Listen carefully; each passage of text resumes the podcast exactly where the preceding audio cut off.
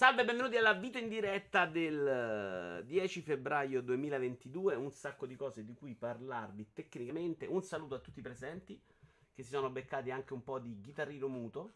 La nuova. La, come dire, eh, nuovo format per, eh, per Twitch, esatto. C'è Life, c'è Jazz, c'è Opez, c'è Brusim, c'è Eiaci, Grande Splash, Tolusezio, El Maria, BDC, il Magogul, Toji. Uh, Andre, Steve. Bisogna riconoscere la canzone da come premi i tasti. Esatto. In realtà la faccio vedere all'inizio. Dice Opez, video, ho letto vari commenti al direct di ieri. Praticamente oggi siamo qua per decretare il fallimento di Nintendo e dare fuoco alle nostre Switch. Praticamente siamo tutti condannati, non si salverà nessuno. Opez, ne parliamo però sabato alle 14.30, quindi orario tradizionale per Nintendo per il video Iovara commenta. C'è anche GDR Unplugged a cui non è piaciuto. E ciao a Red. Però ne parliamo ovviamente nel video Iovara commenta. Oggi facciamo la video in diretta. Domani al massimo un po' di playroom. Per esempio, oggi ho giocato un sacco ad Holly Holly World. Mi sta piacendo un sacco. Eh, no, fallimento Nintendo per qualcuno. BTC, ma, ma ne parliamo. Ciao Super DB, ci sta Super DB che ti consiglia Grapple Dog, super platform indentoso appena uscito su Steam. Attenzione. E guarda, a sorpresa ce lo andiamo a vedere. Preferirei non mi facessi comprare altri giochi in questo periodo assurdo. Perché ho speso un botto. Cioè, non spendevo tanti soldi da anni. Allora, Grapple Dog. Da questa icona ti dico solo che se quando faccio la selezione per lo show indie Super DP, questa icona non lo vado neanche a vedere. Cioè, da qua capisco che non mi piace. Ti confermo che non è una roba che toccherei neanche con un bastone. Poi magari è bellissimo, non voglio fare lo schizzinoso, ma no. no. Gogol, madonna, leggo dove continuo, Cocco, ti prego. Non ti voglio offendere tutte le volte, ma secondo te che ogni volta che ti salto un messaggio mi scrivi, Vito, leggi i messaggi? Sto provando, cazzo. Cioè, è possibile che non ti rendi conto che rompi i coglioni?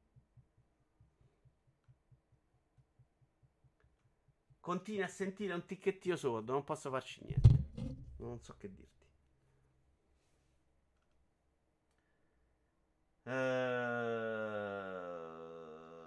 Quanti voi sentono questo ticchettio super fastidioso? È finito, perfetto.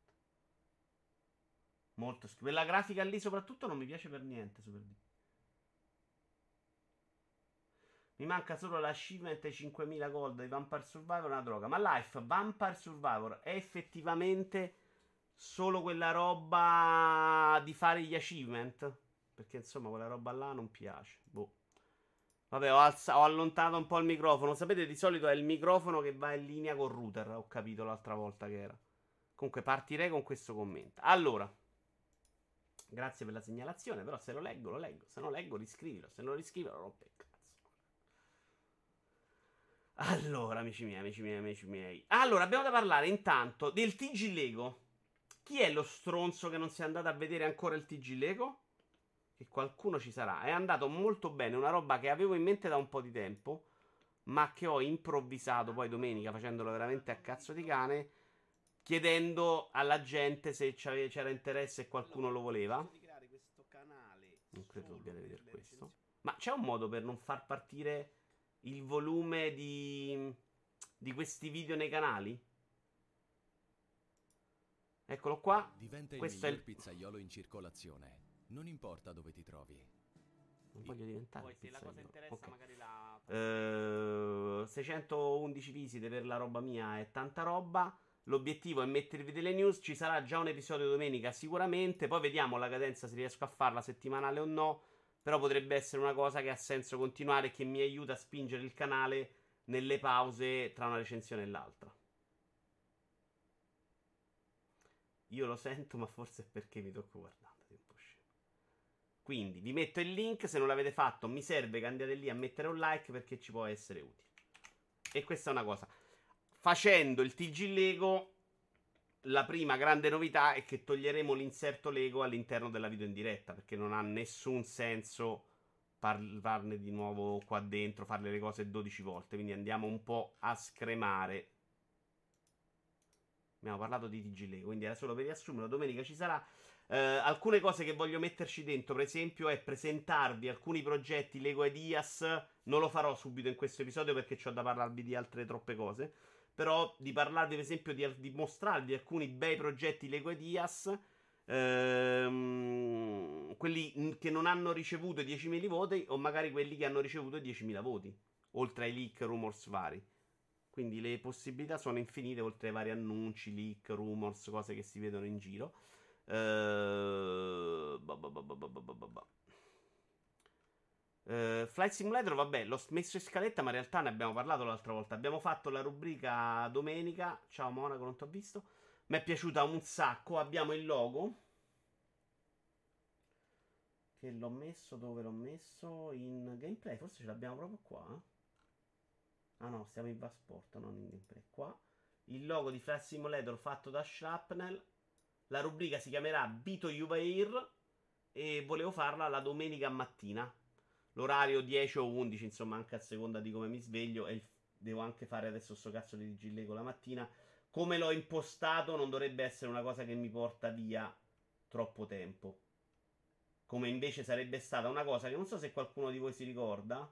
Mi sono perso intanto la video in diretta, è tutto finito. Eh, cioè, questa cosa per me volevo farla da un sacco di tempo. Facevo per esempio Nerd Buy, che mi piaceva un sacco. A un certo punto avevamo anche pensato di farlo insieme a Doc Manhattan, che era una roba che aveva questa roba delle news Lego, ma più tutta la roba nerd di vari oggetti e accessori. L'ho fatta un po' per un po' su YouTube, come al solito, cagata da pochissimi, e mi portava via tantissimo tempo. Questa TG Lego invece è una roba che mi porta via meno tempo anche del TG Gamers, che non sto facendo per quel motivo. Sto scrivendo le news su Twitter come al solito, però non, cioè, mettermi lì la domenica, fare montaggio, green screen e tutto non mi va. TG Lego è fatto velocemente in questo modo, cioè non me ne frega niente. Devo, voglio fare delle cose, devo cercare di farle anche se male, ma farle in questo modo. E questa è una roba poi che veramente devo cercare di fare con una cadenza regolare se voglio veramente aiutare per il lancio del canale. Ciao Spawn. Nerbai mi ha fatto spendere tante soldi in roba. Era bello, a me piaceva un sacco. C'era una roba che mi piaceva tanto.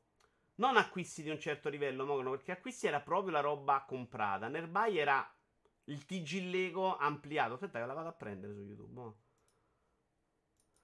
Secondo me aveva proprio senso, era proprio figo.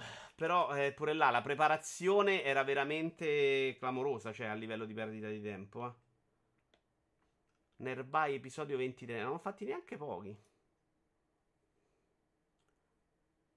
Non è che c'era tanta qualità. Qui sono magro, tra l'altro, con la maglietta di Mark Landers. C'erano vari oggetti, c'era tavolini, c'erano roba Lego, c'era, c'era proprio il momento Lego all'interno. Vedi, si chiamava Lego Show all'interno. Poi c'era Limited Edition, che era invece il limite dei, dei videogiochi. All'inizio invece era tutta roba che potevano essere calzini, cazzatine, statue, tutto quello che faceva parte del mondo nerd. Per me, veramente ottimo. Vito, dimmi che ti sei cambiato da ieri almeno per andare a letto. Ma intendi la felpa? La felpa la metto a casa quando sto così libero. La metto qualche giorno, non è un problema. Non ha funzionato come portafortuna.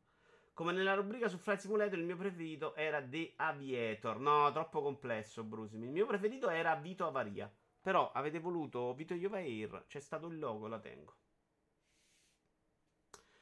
Sbattimento infinito Monaco non lo era, onestamente, però non c'era un riscontro. A un certo punto mi sono rotto le scatole. Eh, sui Lego voglio farla per il discorso del canale. Quindi togliamo qua l'inserto. Una cosa di cui mi sono scordato di parlare la volta scorsa. Io spero che vi sia piaciuto Vito Juvair, perché a me è piaciuto un botto, cioè mi sono proprio divertito. L'idea è fare due città o due ambientazioni a settimana, in un'oretta, poco più di un'oretta. Tipo la settimana prossima ci facciamo Roma, di partenza e poi la, la, prossima magari la scegliete voi o ci facciamo uno scenario di Flight Simulator. Mi sono fatto i tutorial, tra l'altro ne hanno messi tanti bellissimi del gioco. Alla fine quello che mi serviva per partire era contro il punto per togliere il freno, alla fine parte da solo, non è un problema. Nuovo format giochi giocandoli. che praticamente non è troppo diverso al vecchio. Però volevo fare una cosa, per rendervi partecipo qua su Twitch, volevo fare quella cosa che è stata che capitata un po' per caso la volta che ho schiacciato live invece di registra. Cioè, mi metto live, mi faccio la mia mezz'ora in cui parlo da solo senza leggervi dei giochi.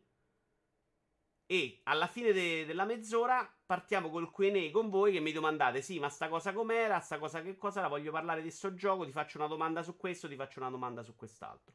È una roba che secondo me a livello di tempo si può inserire tranquillamente il lunedì prima di Vasport. Uh, non credo questo lunedì perché a livello di giochi forse non c'è il numero. Oppure ci dovrebbe essere il calciomercato. Ma adesso vediamo. Però l'idea onestamente è proprio di infilarlo là in mezzo. Si potrebbe provare. Se funziona bene, se no si torna vecchia formula su YouTube e stica. Tanto ormai lo sto facendo anche qua, giochi giocandoli per sbrigarmi. Non vado di là al salotto, mi prendo con la videocamera buona, poi metto nel video, carico le immagini a parte. Ma mi preparo i link dei video, faccio con la schermata questa qua, come gli ultimi episodi, onestamente, che mi porta via assolutamente meno tempo. Cioè, prendo, boom, parlo, finisce e vado via. Quindi cerco di fare più cose, ma risparmiando tempo in modo da non farlo diventare un lavoro, ecco, una roba insopportabile. Poi è la fase in cui non dormo, quindi creo 200 rubriche finché non, ries- non arrivo a fare 800.000 cose e poi esplodo e devo staccare tutto. Però godiamoci il momento. Bella la maglia del Tuo. Sì, ho preso quella e quella di, del tizio malato di cuore. Che, poi, che, è fatta proprio in un altro tessuto. Però, mentre questa era più o meno acetato, quella di. Adesso non mi viene il nome. Era proprio invece Napolo. Giochi giocandoli lo fai sempre una volta al mese o comunque una volta ogni tanto che è abbastanza materiale giusto, mica puoi farlo settimanale. No, just, just, no, no, no. La cadenza rimane esattamente quella di prima. non settimanale, cioè ammucchio i giochi quando penso che ne esca un episodio, si fa e poi decidiamo quando. Giulia Ross, grazie. Quindi no, no, cambiare quella roba no. Adesso volevo parlarvi un po' di questo format invece, la video in diretta, che dobbiamo ancora cominciare dopo tipo 40 minuti di live. Eh, stavo pensando oggi, prepararlo sempre con lo stesso discorso in realtà, cioè la preparazione come giochi giocandoli mi costerebbe molta fatica perché devo leggermi tutti gli articoli prima, cioè gli argomenti mi state aiutando anche voi su Discord a selezionarmi, vi ringrazio, mi è molto utile e soprattutto trovo argomenti che io non troverei. Eh, abbiamo già deciso che questo format sarà incentrato più sugli argomenti che sulla roba parlata, magari facciamo un argomento, poi vi parlo velocemente di un film, un telefilm e poi si torna agli argomenti, ma è la roba più interessante da fare perché sennò sto io a parlare da solo e non mi diverto. Uh, però se lo preparo diventa abbastanza impegnativo per fare diversi argomenti. Quindi l'idea era di leggere gli articoli direttamente qua con voi. Cioè come prendo l'articolo che, che tra l'altro oggi è quello che mi ha messo in crisi. Il primo articolo era perché non possiamo essere tutti critici cinematografici io lo metto qua sul monitor, come fanno parecchi su Twitch. Poi metto così, boom, prendo e mi metto a leggere. Nascono due problemi. Uno etico. È giusto leggere l'articolo di un altro e parlarne. Secondo, l'ho visto fare a qualcuno su Twitch e quando si mettono lì a leggere gli articoli e fare la punta al cazzo uh, dicendo Madonna, questo che ha scritto è l'errore grammaticale, la schifezza, mi dà proprio fastidio. E aspetta, adesso ci arriviamo, Iaci. Quella roba mi disturba tanto. Cioè, fare. Come fa lettera, ma stesso di multiplayer. Vabbè, però lettera non ha il problema etico. Spone, legge la roba sua. Lo fa anche Walone in realtà in giro. Cioè, quindi potrebbe non essere un problema. Però, secondo me, essendo Vito Iuvara, cioè uno che non conta un cazzo, la roba potrebbe essere un po' fastidiosa. Soprattutto se vai a leggere un articolo del post. C'è il rischio di beccare l'articolo che poi non rende. Quello però Iaci secondo me la risolviamo facile. Cioè mi metto a leggere l'articolo, mi fa schifo, poi passiamo oltre. Non è che sono obbligato a leggerlo. Però leggerlo, magari l'inizio potrebbe aiutarci a darci lo spunto. Invece che prepararmi a leggerlo prima, mi leggo qua. Se ci piace ce lo leggiamo tutto, ce ne leggiamo un pezzo, ce ne discute nel mezzo. E secondo me potrebbe funzionare. Il mio problema è proprio: ho diritto io di prendere questo articolo e di leggerlo a voi in diretta? Linkando gli articoli non dovessi avere un problema. Non lo so. Sì, è la soluzione che proveremo perché è la più semplice per me. Cioè, questa mi permette proprio di selezionare solo gli articoli. Vito, prendi la carta oro che ti stanno proponendo. Tra l'altro, ho sempre paura a cliccare su sta roba. Ma non è una carta oro, è pillola azzurro, pillola rossa. Ah, questa, ok. Sì, questa roba di Cinefax è abbastanza temibile. Comunque, partiamo. Perché non possiamo essere tutti critici cinematografici? È un articolo di Teo Yussuflan. Yussufian? Che perché mi è venuto il problema non quello etico, ma l'altro? Perché l'ho letto su tante cose, non sono assolutamente d'accordo. E quindi c'è il rischio che mi metta a fare quello che ho visto fare a Wesa e non mi piace per niente. E quindi, boh. Eh, però sto facendo pubblicità, ma non sto portando link, però GDR, non lo so stai comunque leggendo il lavoro na- da, di altri. È quello che non ho mai fatto nel commenta. Perché il commenta prende l'articolo, mi leggo la roba, mi scelgo gli estratti che ci danno spunti, ma non è leggere completamente l'articolo. Secondo me non c'è la quadra esatta. Se vuoi risparmiare tempo, va bene leggere gli articoli. Anzi, mostrandoli invece che leggerli, sono mostri comunque l'originale e non rubi, dice Spawn. Ci vuole sicuramente un adblock facendo una sintesi del pezzo, magari c'è spazio per la discussione. Vai, Vito, che parliamo di oggettività e ci tagliamo. È un po' sì, Super Divi, eh? è un po' quell'argomento là. Però, però è sul cinema. Effettivamente, cazzo, l'argomento è quello. Vabbè, dai, andiamo. Uh, da quando la critica cinematografica si è spostata dalle riviste al web e dai saggi social network, abbiamo assistito a un proliferare incredibile di critici improvvisati. La libertà di parola concessa da internet da social ha convinto molti del fatto che la possibilità di esprimere il proprio parere debba necessariamente andare di pari passo con l'accettazione dello stesso da parte del prossimo. E qua già non sono d'accordo perché la libertà di parola concessa da internet, dai social, perché in realtà è un articolo in cui in dei momenti sembra dire quello che ho sempre detto io. Cioè va benissimo che le persone esprimano il proprio parere. Dall'altra sta dicendo sì, però il tuo parere è più sbagliato di quello del critico perché il critico legge il videogioco in modo diverso. E mm, adesso ci arriviamo al punto. Anche qua parte proprio dalla libertà di parola concessa da internet da social. Ha convinto molti il fatto che la possibilità di esprimere il proprio parere debba necessariamente andare di pari passo con l'accettazione dello stesso da parte del prossimo. Ah no, ok. Qui sta dicendo dire a me piace Breath of the Wild non vuol dire per forza che se piace a te è bello e gli altri sono tutti stronzi. Il che intendiamoci non è sbagliato di per sé, ma lo diventa nel, mondo, nel momento in cui il critico improvvisato di qui sopra decide di parlare di cinema, che è l'oggetto del content e del topic di questo sito. Ma il discorso generale è valido anche per la musica, la letteratura, eccetera, agendo complimenti o stroncature in maniera oggettiva senza magari avere nessun tipo di studio accademico alle spalle.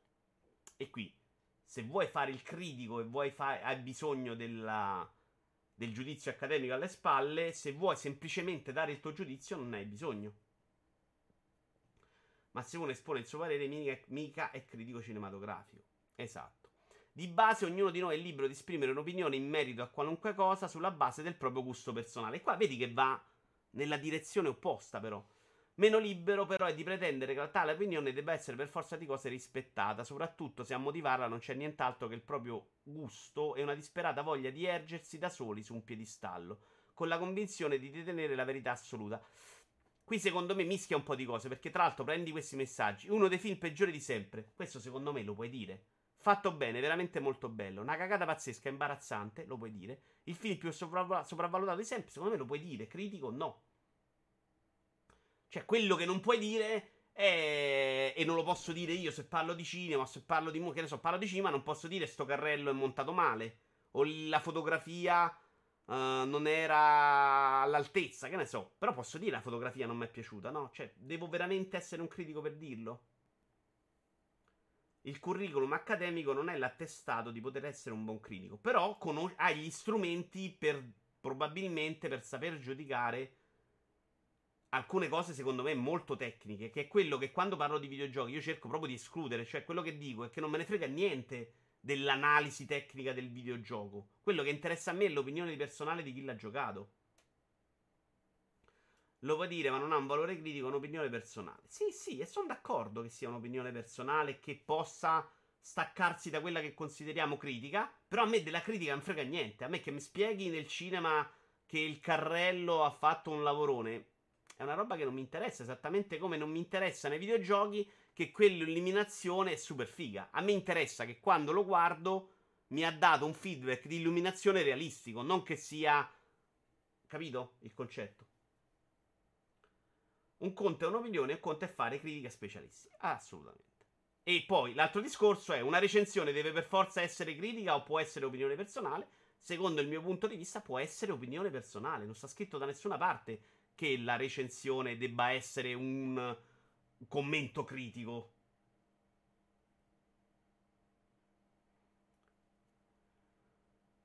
È super deep, dilla, dilla. Senza andare sui 6.000 caratteri, se riesci a stringere, dilla. Non si tratta di questioni tecniche, ma di comprensione del media. Se vuoi ti dico la mia.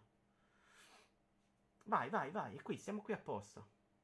Tutte le recensioni sono opinioni personali, però qui si sta distinguendo se farne un'analisi tecnica, quindi per la quale c'è bisogno alle spalle di strumenti. Nel caso di cinema parla proprio di, di studi accademici, nei videogiochi si parla molto raramente di studi accademici, ma in cui puoi giudicare, cioè sai fare un videogioco, quindi sai capire se il level design è stato fatto con cognizione di causa o meno. No? Questo discorso si è fatto spesso anche nei videogiochi in realtà, cioè un level design, un programmatore vede nei videogiochi cose che noi stronzi non vediamo. Ok? Che per forza la recensione debba farla lui, non mi, non mi troverete mai d'accordo. Che il suo parere sia importante, differente dal mio e ugualmente interessante, invece è un fatto. Uh, ma infatti è pure lo spazio dove ti esprimi che ha valore di critica. Non capisco che vuole questo. No, calma, Yashi, però. non, non, non uccidiamolo. Quoto simile aggiungo: il grosso problema della critica in molti ambiti è che campa sulle cose su cui appunto. Eh, su cui dovrebbe appunto essere critica, e da lì il problema di credibilità. Bravo, Spawn. Nell'illusione dell'oggettività. È il motivo anche per cui, secondo me, hanno questo rapporto molto conflittuale con il loro pubblico. Io sono un designer industriale, ci hanno insegnato che qualsiasi tipo di analisi si basa sulla coerenza interna. In meno di 6.000 caratteri chi analizza dovrebbe concentrarsi su cosa dichiara il prodotto, non il PR, il prodotto in sé, e cosa mantiene delle sue promesse.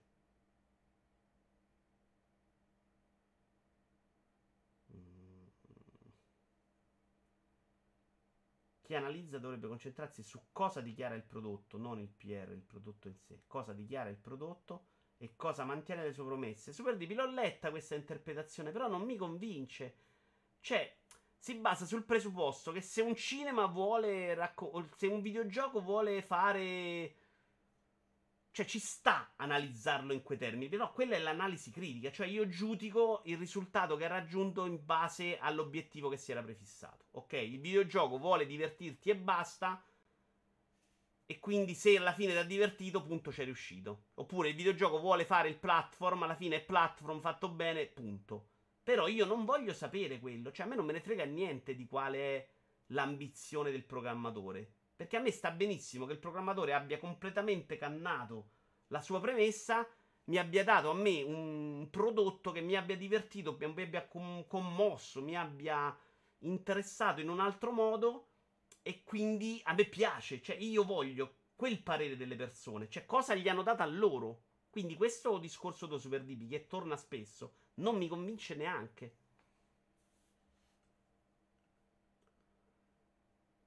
Il critico in passato aveva uno spazio dedicato per esprimere la sua opinione, dice Monaco, quello spazio adesso è condiviso con chiunque, messo da parte la competenza, la comunicazione si è appiattuta su un unico piano chiamato social. Non è detto che la critica sia solo tecnica, comunque può valersi di quello, certamente, ma poi si va oltre, se no è Digital Foundry. Sì, sono d'accordo. Come in ogni cosa, tutti possono esprimere la loro opinione, limitata naturalmente dalla propria esperienza. Io posso dire che il piatto di pasta asciutta che ho mangiato era buono e cattivo. Se arriva Cracco, riesce a fare un'analisi più approfondita e giudicarlo in maniera più oggettiva. Ok, Brusi, poi ci arriva anche lui in questo esempio. Però io voglio sapere cosa, cosa ne pensa Brusim più di quello che, ne, che, mi dice Cracco. Cioè, Cracco ti giudica il sapore, come sono mischiati gli ingredienti. A me interessa personalmente se a Brusim è piaciuto o no. Non è critica, mi sta bene. È una recensione quella di Brusim? Sì. Questo è sempre il discorso. Che la critica sappia e possa fare cose diverse perché c'è dietro una preparazione. Mi sta benissimo, non dirò mai di no. Ma non mi interessa principalmente. A me interessa quello che dice le, per la persona più vicina a me su quel, sul suo provato, la sua esperienza personale. E per me quella può essere una recensione. Allora, volevo fare lo spam che mi sono scordato, però togliamo monitor. Quindi si parte con la linea in diretta, si parlerà di critica. Critica. Eh, no, non scrivo critica oggettiva, se no facciamo scala di critica, punto. Poi abbiamo di sigarette, anzi di vino illegale. Di vino, se continuiamo così non ci arriviamo mai in realtà. Di vino legale. Eh, e, e di titoli sbagliati. Che è una roba che ho qua preparata da 200 anni e ce la usiamo. Però ho fatto una cazzata, chiedo scusa. Prendete fiato intanto, eh. Perché mi sono cancellato la parte che mi serve del link. Sabato ci sarà anche Stone al video Iovara commenta. Ricordiamo alle 14.30 durante la Lazio. Abbiamo dei trascorsi durante la Lazio terrificanti, ma abbiamo deciso che la Lazio tanto è una squadra di pippe, quindi non cambieremo la nostra routine per questo motivo futile come il calcio. Allora, link su Twitter dove magari qualcuno viene perché lo vede in diretta. Perché la discussione si fa interessante. Torniamo, torniamo qui. Torniamo a monitor. Uh, Brusim, come ogni cosa, tutti possono esprimere la loro opinione, limitata normalmente dalla propria esperienza. Io posso dire che il piatto di. Ah, no, questo l'ho letto. Uh, non è il programmatore PR, ma quello che lo stesso prodotto dice e si contraddice. Io t'ho capito abbastanza, Super Dipi. Uh, perché è un argomento che in realtà è saltato fuori spesso, però non, continua a non convincermi. Cioè, capisco l'intento, ma non è quello che voglio sapere io. Io non voglio sapere il giudizio tecnico della sua riuscita, ma voglio sapere cosa ne ha pensato la gente. È il solito vecchio consunto discorso della differenza abissale che passa tra il mi piace, non mi piace e il fatto bene e fatto male. Ok, questo è già una, un assunto che a me interessa. Quando si parla di arte in genere ci si dimentica spesso quanto sottile ma sostanziale differenza che in altri campi questa sottile ma sostanziale differenza leggiamo più calmi ma che in altri campi appare invece, appare invece, ben più palese. Facendo un esempio sciocco, personalmente non ho alcun tipo di preparazione nell'ambito dell'architettura, quindi resto libero di sostenere che il nuovo grattacielo costruito a Milano mi piaccia oppure no, ma non potrei mai sostenere che sia costruito male o meno. Fino a qua ci siamo. Perché non ho minima idea di come si costruisca un grattacielo. Quindi io non voglio dire che un videogioco è fatto male, voglio dire che un videogioco mi ha rotto il cazzo, però, capite? Il mio parere finisce con il mio gusto personale resta soggettivo e non si muove da quei limiti. Dovessi invece sostenere che il grattacielo è fatto male, verrei immediatamente redarguito e smentito da un architetto che mi spiegherebbe perché invece sia costruito benissimo. Ovviamente a me quel grattacielo continuerà a non piacere, ma la differenza tra mi piace e non mi piace, il fatto è bene e fatto male è chiara. E fino a qua sono d'accordo con lui. Però allora, più che critica, ti interessa una specie di sentiment dei consumatori. Mi interessa l'opinione personale della persona che lo gioca, che è un giocatore, è una persona che stimo, è una persona preparata, è una persona che ha giocato tanta roba nella sua vita, che ha parlato con PR e quindi può restituirmi quel parere in un modo che interessa a me. Ed è il motivo per cui mi sta benissimo che eh, un piatto di cucina lo recensisca Brusim a me, una pasta asciutta piuttosto che cracco, che è abituata ai ristoranti 5 stelle, perché magari io non sono abituato a quei sapori. Io parlavo semplicemente di come si possa analizzare criticamente qualcosa al di là del mero tecnicismo. Sono assolutamente d'accordo, Super DP. No, io parlavo, siccome la critica spesso è che quello che, che voglio io non è una recensione. Quella roba, secondo me, è folle. Brusim è un esempio oggi di persona che giudica un piatto di pasta senza capire. Tipo me. La stessa cosa si potrebbe fare con la cucina. Io non so cucinare, quindi le mie esperienze anche in questo caso si limitano al gusto. Se mi trovassi al ristorante potrei tranquillamente dire che un piatto non mi piace, ma mai mi permetterei di dire che è cucinato male. Ci sta, no? Lo chef verrebbe a spiegarmi che il piatto è cucinato alla perfezione seguendo tutti i crismi del caso e io accetterei la spiegazione pur continuando a pensare che quel piatto sinceramente non mi piace neanche un po'. Vanno quattro cuochi invece con co Ginello e si permettono di fare anche un giudizio tecnico sul piatto. A me interessa il giudizio tecnico del piatto di Ginello, quei quattro che hanno i ristoranti. No, a me interessa uno che mi dice mi è piaciuto o non mi è piaciuto. E qui però il pezzo riparte, secondo me, e vale anche per il contrario. Quanti film ci piacciono tantissimo, nonostante ognuno di noi sia consapevole del fatto che siano film fatti male? Per distinguere le due cose sono necessari alcuni ingredienti e alcune mancanze. Cioè, quando parla di cinema, secondo me si stravolge un po', perde un po' questa sua democratica accettazione del parere altrui. L'assenza di presunzione e di arroganza è senza dubbio cosa essenziale per riconoscere i propri limiti. Il riconoscimento del fatto che chi ha studiato un dato argomento ne sa per forza più di noi è un mattoncino importante. Non meno importante è la capacità di ascoltare il prossimo, a maggior ragione se fa parte del numero di coloro che hanno studiato e che di conseguenza possono insegnarci qualcosa. Quest'ultimo ingrediente va di pari passo con la voglia di imparare qualcosa, se siamo interessati solo allo scontro, alla cieca convinzione di avere ragione a tutti i costi, allora appare evidente che nessun confronto sano e costruttivo sarà mai possibile. Qua mi piace, cioè lui dice se parli con qualcuno che, che ha studiato, ti può insegnare delle cose. Gli ingredienti andrebbero poi mescolati insieme e versati sul, pa- sul, piatto di portata. Scusate, ma dopo l'esempio della cucina, il mio pensiero si è fermato in quell'ambito. Ora mi vengono solo metafore gastronomiche. Che funziona come punto fondamentale di tutta la questione. Vedi, se avevo però preso degli estratti, ce l'andavo più veloce. La predisposizione all'ascolto e la comprensione del fatto che la critica cinematografica non nasce per dirci se un film sia bello o meno quanto piuttosto per spiegarci le motivazioni che rendono quel film valevole di una visione oppure no. Tu vuoi la poesia, Vito? Lo so, mi ricordo quando su Game Radar feci la recensione di Prince of Persia, Le sabbie del tempo, usando i periodi del testo come loop temporale e tutti mi diedero addosso. Grande Super Divi, ce l'hai sta recensione? Sarei molto curioso di leggerlo. Allora, qui mi è piaciuto molto meno, secondo me, eh. La critica cinematografica non nasce per dirci se un film sia bello o meno, quanto piuttosto per spiegarci le motivazioni che rendono quel film valevole di una visione oppure no.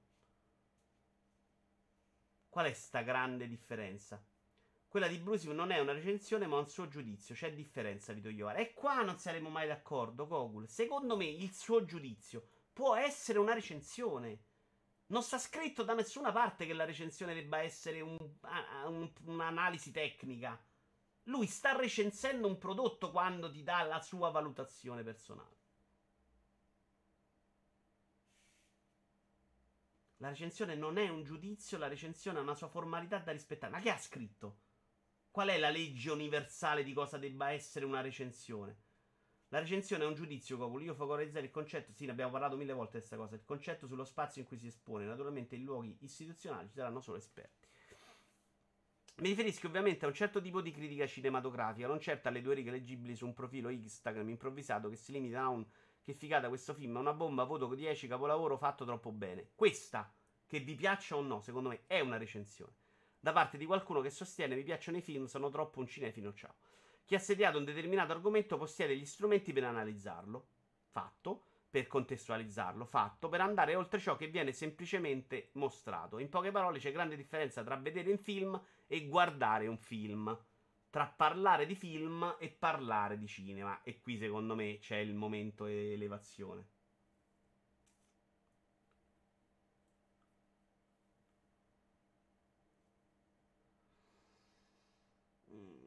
Sì, Gogol, cioè stai parlando veramente della scuola come esempio di vita, dai, sinceramente, su. Possedere gli strumenti però non vuol dire sempre saperli usare. Cioè, vabbè, questo penso che lo pensi anche lui, no? Che devi essere un buon critico, se non sti cazzi.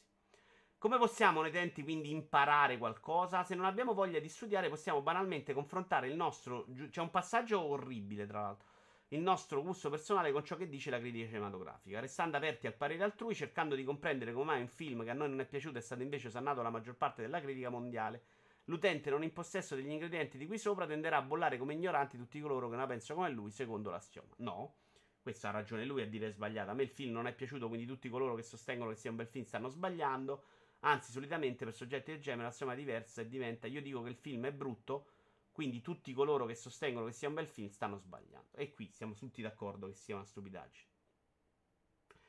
Che è una frase che si spiega a sé e ben definisce chi la pronuncia o la scrive. Contestualmente appare chiaro come il termine sopravvalutato, affibbiato dall'uomo della strada, un film osannato dalla critica, sia la più lampante manifestazione di presunzione e arroganza. Ok, ci sta che sopravvalutato indica che gli altri hanno sbagliato il giudizio. Leggendo i pareri di critici autorevoli, dando un'occhiata a ciò che i siti autorevoli ritengono tali. Vabbè, qui parla delle Metacritic che non mi piace, sta parte del discorso.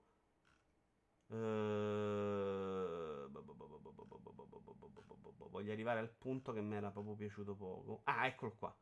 Perché, come dicevo prima, lui parla dei vari modi in cui vengono analizzati questi critici. Più critiche positive in generale, ma voto più basso. Rotten Tomatoes, come, sì, come gli altri, ci presenta la cosa più importante sotto tutti questi strani numeri da interpretare, le recensioni da leggere. Perché, come dicevo prima, non, tan- non sono tanto i numeri a fare differenza, ma le argomentazioni. Se un film che non ci è piaciuto scopriamo aver ottenuto il 97% di critiche positive, non significa che noi abbiamo ragione e che il 97% di chi fa critica per professione si è sbagliato o era ubriaco quando ha visto il film. Stiamo sbagliando noi. No, ma no! Se a te un film non è piaciuto, non è piaciuto e basta. Poi devi cap- cercare di capire perché è piaciuto a così tante persone. E quello, secondo me, è un lavoro che devi fare quando, quando la gente piace Destiny, quando piace Valhalla, quando piace un film orribile come Banzina cioè, se no non è che solo la critica è il punto di riferimento. Devi fare lo sforzo di cercare di comprendere gli altri, non solo la critica. Ma tu non stai sbagliando mai. Cioè, se tu sei onesto con te stesso, non sbagli quando dai il tuo parere su un film, è il tuo. Per capire perché stiamo sbagliando, ci basterà leggere un po' di queste critiche che ci racconteranno i motivi che hanno spinto i recensori a giudicare positivamente un film che a noi non è piaciuto. Cioè, non stai sbagliando puoi cercare di imparare cosa guardare oltre quello che non hai visto. Cioè, ci sono delle sfumature. Scopriremo magari di non aver prestato attenzione a certi aspetti, di averne trascurati altri o di non esserci accorti di che tipo di messaggio voleva lanciare il film, presi forse solo dal mero aspetto visivo, dal livello più basico dell'opera cinematografica in questione. Se avremo voglia di imparare senza rinchiuderci in un castello di arrogante supponenza, leggeremo come mai quel dato film si ridona invece un gran bel film da una maggioranza così preponderante di critici. Sia chiaro, il film continuerà a non piacerci, non dovremo cambiare idea. Eh, cioè, sì, ma non hai manco sbagliato. Ma almeno ne avremo un quadro più completo che andrà al di là del nostro mero uh, gusto personale e dello stato d'animo nel quale eravamo quando lo abbiamo visto, dell'aspettativa che ci eravamo fatti in merito, due fattori che spesso giocano un ruolo importante. Ancora d'accordo. È probabile ci verrà voglia di rivedere il film per una, per verificare se una volta imparate alcune cose saremo in grado di farle nostre e saremo capaci, capaci di guardare, non soltanto vedere. Io questa differenza tra guardare e vedere ce la supporto poco. Tutto ciò ovviamente se vorremmo parlare di cinema non solo sputare giudizi sul film, se avremo voglia di apprendere, di conoscere, di crescere.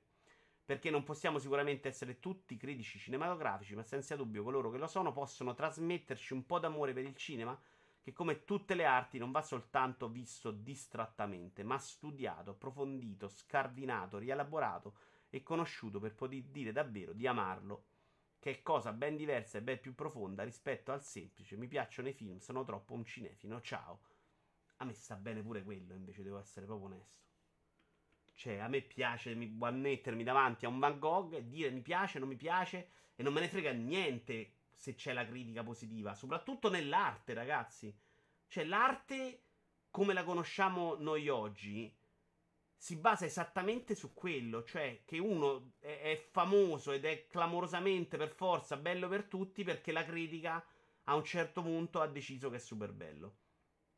Ma il processo in cui la critica è arrivata a definire quella roba bellissima, non so, un Picasso, un Van Gogh, un Van Gogh è molto particolare in cui incide anche molto la fortuna. Secondo me è più facile che, che, capisci quando un calciatore è veramente forte piuttosto che quando un quadro è veramente bello. Perché un quadro è bello quando ti piace, ragazzi. Poi possiamo giudicare la tecnica della pittura, certo. Però Picasso, quando è morto di fame, gli sputano in faccia i critici perché guarda che è morto, oggi si vende a 100 miliardi. No? Perché è diverso quello che, che, la gente pensa di Picasso nome, del brand, molto più del quadro. Uh, se ti fa capire perché ti, gli piace sicuramente una recensione, anche se con mezzi limitati. Sì, sì, poi si può discutere come sia la recensione e come no, ma comunque può esserlo. Se ti dice a me piace e basta, non lo è, poi tu puoi infilare che anche a te piacerà perché lo ritieni simile a te, ma è un ragionamento che fai tu. Qui secondo me hai detto due cose in contrapposizione. Io mi ripeterò sempre al riguardo, secondo me la recensione può essere soggettiva perché è il risultato dell'esperienza di quella persona con un prodotto che però deve evidenziare alcuni problemi che sono comunque oggettivi, può essere sintetica e non deve essere la solita prosopopea di 200.000 caratteri. Quello è un altro discorso, cioè la convinzione che l'analisi si possa fare solo in 70.000 caratteri, secondo me è pura follia e abitudine a un certo tipo di articolo. Cioè, secondo me le cose le puoi dire anche stringendo proprio. Il cinema, per esempio, lo fa. E poi per me non vuol dire semplicemente mi piace la recensione, vuol dire mi piace per questo motivo, non mi piace per questo motivo, questa cosa mi ha dato fastidio, questa cosa secondo me è proprio fatta male. Ok? E si può dire pure è fatta male, perché se c'è un caricamento di 100 ore, per me è fatto male. Cioè, da persona che gioca ai videogiochi da 30 anni, 25-30. Ok? Quello che ci ha giocato 40 magari lo sa dire di più. Dire mi piace, non mi piace, punto, è chiaro, tre parole non, ha, non è una recensione, non ha detto niente. Spiegarla, motivarla, darti le tue motivazioni, secondo me ci sta. La questione del sopravvalutato è super interessante. Secondo me è legittimo pensare che ci sia una sopravvalutazione su un aspetto. EgoBrain 95, benvenuto. Che sia legittimo Super DPC, però effettivamente va contro il concetto di esprimo la mia opinione e tutta quella degli altri è buona, perché comunque se dici sopravvalutato stai dando per scontato che gli altri abbiano sbagliato il loro giudizio. Togliamoci dalla testa l'idea che il critico sia infallibile perché non è così, perché anche un critico super blasonato può prendere grandissimi cantonate. Ci sta. Se il gusto in un determinato campo è dato dalla somma di esperienze, è normale che chi si è visto i film anni 20 fa- per fare il critico non può essere sullo stesso piano di una persona normale. E quindi chi ha ragione? Secondo me non ha ragione nessuno. Abbiamo due tipi di analisi, una molto strutturata e eh, che viene dall'esperienza, che viene dalla, a volte dall'esperienza, a volte dalla formazione professionale e va presa in conto per quello che è quindi essere, deve essere molto chiaro, secondo me, la persona che sta recensendo. Nei videogiochi, secondo me, deve essere molto chiaro anche il modo in cui il videogioco viene fruito, che è una roba che ancora oggi viene molto tralasciata. Lo ripeto spesso questa cosa, ma come giochi un videogioco cambia completamente l'esperienza. Difficoltà, televisore, frame rate, eh, che cazzo ne so, persone vicino, stato d'animo, cioè quello più dati dai della persona che ha recensito, più sono le sue condizioni, secondo me ti dà l'impatto. Pad o controller. Invece la recensione di Gran Turismo è tutta uguale, ragazzi. Giocare Gran Turismo con un volante o con un pad non è la stessa cosa, non, ma non neanche lontanamente. Come fa la, oggi la recensione di quel gioco a essere buona per tutto? Secondo me dovrebbe essere recensione di quel recensore che l'ha giocato col volante, che è una cosa. Poi vogliamo giocare quello che se l'è giocati tutti col pad dal 71? Altra parere. Ma non può essere. Quello, quelli non sono mai sbagliati. Dire faccio la recensione di Gran Turismo ed è buona per chi lo gioca a normal, per chi lo gioca ad hard, per chi lo gioca col pad, per chi lo gioca sul televisore, per chi lo gioca portatile, per chi lo gioca streaming, per chi lo gioca su Stadia, per chi lo gioca su Switch, è una cazzata. Questo è proprio sbagliato. E questa invece versione è quella ormai ritenuta l'unica sana demente L'altra invece non è una recensione. Spike, benvenuto. Non basta e mi piace basta, ci deve comunque essere un ragionamento. Sì, sono d'accordo. Cioè, adesso mi... ho capito dopo quello che volevi dire. Mi piace, ovviamente non c'è. C'è la recensione di, tipica di Amazon. Il prodotto è una merda perché il corriere me l'ha consegnato tardi. Eh, ok, siamo d'accordo che quella però, volendo, collocati, è solo una brutta recensione. Magari una, ancora una recensione. Alcuni giochi sono arti, eh, ma qui si parla di un media che è al 90% prodotto. Super DP. Ma sai che anche l'arte era prodotto? Cioè, la Cappella Sistina è un prodotto, ragazzi. Cioè, questa roba che abbiamo dell'arte estraniata dal valore economico è una follia nostra moderna, eh. La Cappella Sistina è una roba per cui si commissionava un lavoro, c'era uno che pagava e c'era uno che ti dava le botte in testa se non gli piaceva. Più prodotto di quello, cosa c'è? Già spiegare cosa è piaciuto e cosa non è piaciuto, oltre a dire una merda o capolavoro, potrebbe aiutare chi legge a farsi idea del recensore. Ci sta, ma che sia fondamentale nella mia idea di opinione recensione conoscere chi te ne parla è assolutamente importante. Ma poi si parla come visione critica fosse monolitica e tutto uguale. No, pure i critici patentati possono avere opinioni diversissime. Non è che c'è una visione giusta e una sbagliata. E Yashi, no, la visione critica secondo me è omologata quando si sta giudicando come si è mossa la telecamera. Quello sì. Però quella è una roba che si mettono in uno sgabazzino gli amanti dei cinema e ne parlano tra di loro. È difficile che ne parliamo noi. Non parlo di valore economico, parlo di riproducibilità. E che impatto ha però, scusami, che problema c'è? Di roba fatta per accontentare un pubblico. E la Cappella Sessina, secondo te, non era fatta per un pubblico? Era un pubblico piccolo e infatti a un certo punto non piaceva a quel pubblico e l'hanno coperta coi teli bianchi sui peni cambiano le proporzioni perché cambiano il tempo, cambia le, la quantità di persone che la ricevono, ma se vai a vedere fondamentalmente stiamo parlando della stessa roba. Allora, fatto questo articolo, che era un articolo su cui avevo dis- diversi punti, insomma, non, in cui non ero d'accordo. Secondo voi viene una roba molto fastidiosa? Sta lì a leggere, a dire una cosa mi piace o non mi piace? Perché secondo me sull'articolo del post questo problema non si pone. Su questo si pone un po' di più. Tipo sul prossimo, secondo me abbiamo molto meno problemi. Perché il tema non è il giudizio del, della persona, ma è il racconto. Ed è la Way tratterà il vino. Co- ah no, parliamo prima di un film. Va. Un film che penso che qualcuno di voi abbia visto. Quanti di voi hanno visto Ghostbuster Afterlife? L'ho visto pagandolo perché sono un mentecatto, signori miei. Leggendo l'articolo per intero non si allungano, si allungano di molto i tempi. Sì, El Maria, eh, Però io non mi faccio il lavoro prima. Se riesco e ho tempo, magari continuerò a prepararmelo. Perché è vero che comunque si allarga. Rottame, benvenuto. Ah, è Ferruccio, ciao caro. Eh, Ferruccio, sei arrivato un attimo dopo un argomento che probabilmente ti sarebbe piaciuto. Questo sul vino che vuole diventare come la droga, secondo me no, eh. L'articolo è di dis... Ah no, abbiamo detto che parliamo di Ghostbuster Afterlife velocemente.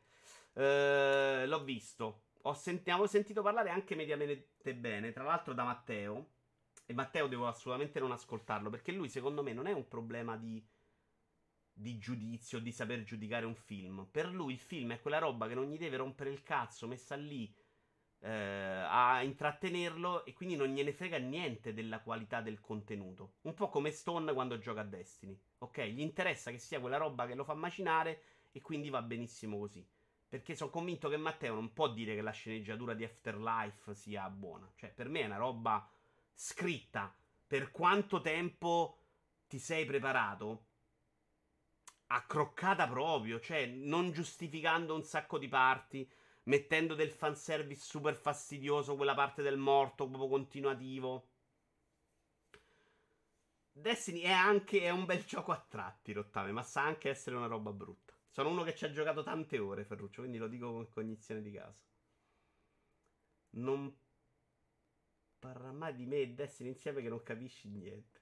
Che zozzeria, buona la prima parte in cui si costruisce tutto il setting, lenta, letale la seconda parte, tutta nostalgia, nonostante mi sia commosso sul finale. Io commosso no, perché non ho questa affezione, ma secondo me è proprio un film che è tutta preparazione, la parte action è veramente sparata là.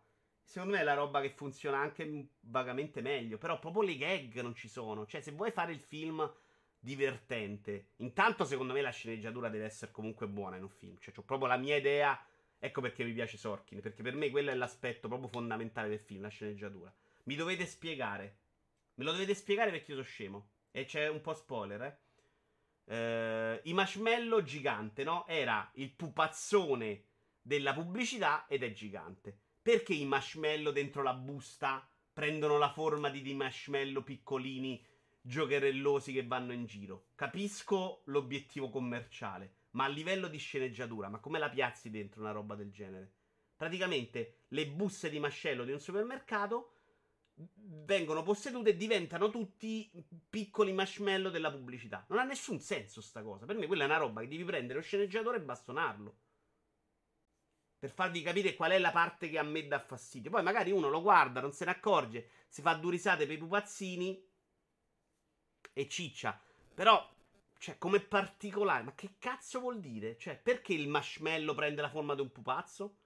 Questa cosa succede 40 volte dentro il film e per me è intollerabile. Detto questo, quello che succede è proprio banalotto. Cioè, loro arrivano a casa del nonno morto, che poi ci rivediamo. Ed è una roba che, tra l'altro, vedere i morti nei film mi continuerà a dar sempre fastidio. Perché parto dal presupposto che non sappiamo se la persona avrebbe mai autorizzato quella roba. Cioè, sono convinto che le persone, anche da morte, dovrebbero avere decisione su cosa, come utilizzare la propria immagine. Mi dà fastidio anche sui libri e su altre cose fatte posteriori, no? l'immagine proprio nel film di uno che magari non voleva partecipare in Ghostbuster perché si era rotto il cazzo, mi dà comunque fastidio. Comunque, c'è sta roba, c'è la premessa che ci può stare. Comunque l'immagine è molto bella, secondo me anche la scelta della casa del nonno accroccata bene, ci sono dei bei colori. C'è una storia banalotta in cui c'è una, una storia che si deve riaprire, ma ci poteva stare. E poi arrivano i fenomeni dall'antichità, insomma, i vecchi Ghostbuster e tutti felici e contenti. No, no, no, ma che spoiler? Dai, ho, fatto, ho parlato solo di Masmello, su, dai. Tutto qua. Cioè... Se non si può parlare dei film, ma non c'è spoiler. Lo spoiler è solo sui marshmallow, ragazzi. Veramente altro non fa. Il morto. Eh. E onestamente quella roba per me è proprio una roba. È quasi Lucy, eh. Non è Lucy perché Lucy è un livello proprio allucinante. Però è proprio quasi Lucy. Passiamo all'argomento importante invece. L'UE tratterà il vino come le sigarette. Da dissapore.it. Scusami Ferruccio, arriviamo al vino. Articolo che non ho letto, quindi ce lo leggiamo insieme. Il BECA, il piano europeo per battere il cancro, sembra non dare pace al mondo del vino. L'atteggiamento dell'UE verso l'alcol ha molto in comune con quello riservato al fumo. C'è un nuovo nemico pubblico numero uno, l'alcol. Presso nell'Unione Europea il vino potrebbe essere trattato come si, trattava, si trattano le sigarette e per lo stesso motivo provoca il cancro. Magari non si arriverà all'apposizione obbligatoria in etichetta della frase nuoce gravemente alla salute e simili, probabilmente non vedremo di fianco a poetiche descrizioni di flavor terroir crude immagini di fegati spappolati, ma insomma il rischio è serio. Io che il vino provocasse il cancro non lo sapevo proprio, tra l'altro. Potremmo trovarci davvero alle soglie di una nuova era. Non è una di quelle bufale allarmistiche. Però scusami, se te la prendi col vino, come giustifichi poi la vendita della carne? Ciao Giorgetti. Non è una di quelle bufale allarmistiche, quelle esagerazioni in malafede sulla falsariga, la UE vuole toglierci questo e quell'altro e proprio tra qualche giorno, il 14 febbraio, al Parlamento europeo è previsto un passaggio decisivo. Puoi bere solo il vino fuori dal, dal negozio, dal ristorante. E ci arriviamo, ragazzi. Adesso ce lo sto leggendo con voi. La parola chiave è BECA, che sta per Beating Cancer, battere il cancro. Il piano europeo è stato presentato giusto un anno fa, inizio febbraio 2021. È stata istituita un'apposita commissione parlamentare che, dopo lavori preparatori e revisioni, ha votato a larghissima maggioranza un testo che ora passerà al vaglio dell'Assemblea tutta. Come si può immaginare, dalla vastità dell'argomento e come abbiamo già scritto in occasione del precedente step, si tratta di un testo programmatico teso a dare impulso a una quantità di iniziative e provvedimenti diversi in cui l'aspetto alimentare è solo uno dei tanti presi in considerazione, anche se ovviamente assume un ruolo notevole. Siamo a mezzo articolo, ancora non si è capito di che parliamo, però. Leggiamo per esempio dal sito del Parlamento europeo: il piano europeo per combattere il cancro definisce azioni per sostenere, coordinare o integrare gli sforzi degli Stati membri in ogni fase della malattia, prevenzione, individuazione precoce, diagnosi e trattamento. Oh, oh, vabbè, non ci piace. Cerchiamo di andare al punto. In tutto questo, però, l'atteggiamento nei confronti dell'alcol e non solo del suo consumo eccessivo resta quello che si diceva.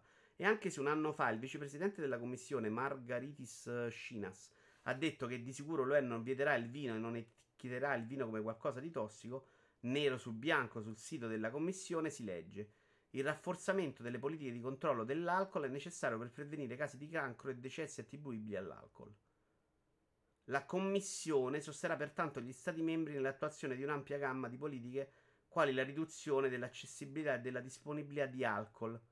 Qui parla di alcol in generale, ma io credo che in Europa si consumi molto più vino che tutto il resto. Eh. I limiti alla pubblicità e alla promozione e la sensibilizzazione sul rischio del consumo di alcol e del cancro. Inoltre la Commissione esaminerà la legislazione dell'UE sulla tassazione dell'alcol Esaminerà inoltre la legislazione fiscale dall'UE sull'acquisto transfrontaliero di prodotti alcolici. Quindi a partire dalla fine saranno possibili aumenti di dazi e accise, come quello sulle sigarette, delle quali attualmente costituiscono la maggior parte del prezzo, a scopo di disincentivo, divieti di spot e sponsorizzazioni, campagne informative sui rischi, misure volte a rendere più difficile la reperibilità degli alcolici. Uh, un uso moderato di alcol è perfettamente salvo. Ferruccio, però stanno parlando dei medici qua, non rompere i coglioni. Tutto è consumato in maniera esagerata, anche la Red Bull, che invece altrimenti sarebbe come l'acqua. Ti distrugge anche il fegato senza arrivare ai tumori. Io ho sempre saputo che un bicchiere di vino al giorno, lo dicevano i medici, era assolutamente una roba che faceva bene. Avevo un professore di medicina che ci ha fatto una testa così con l'alcol e su quanto è nocivo. Eh, il tutto poi dovrebbe incidere anche sui finanziamenti. Vabbè, l'atteggiamento del BEC esiste il rischio di convertire le bevande alcoliche nell'equivalente di un prodotto da tabacco, suggerendo che a un produttore di vino potrebbe essere vietata pubblicamente. Qui parla però dei rischi, no? Il selettore di vino riceve denaro per l'innovazione, la promozione e l'adattamento ai cambiamenti climatici. E qui potrebbe essere, se viene accumulato alle sigarette, prendono meno soldi, viene finanziato, non ci fa la pubblicità. Però fondamentalmente non abbiamo scoperto niente qua. Avevo segnato però un secondo articolo. Ah no, questo è sulle sigarette. Cioè, sta roba non mi ha detto più o meno niente sulle motivazioni. Adesso cerchiamo al volo su Google un articolo.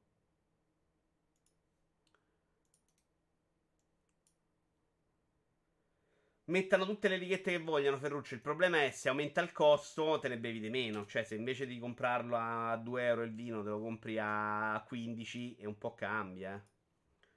Uh, vino cancro. Vediamo che esce fuori su Google. Bollino nero UE al vino, causa il cancro, l'allarme in Italia. Da qui finanza, attenzione. Che dal nome sembra una roba seria.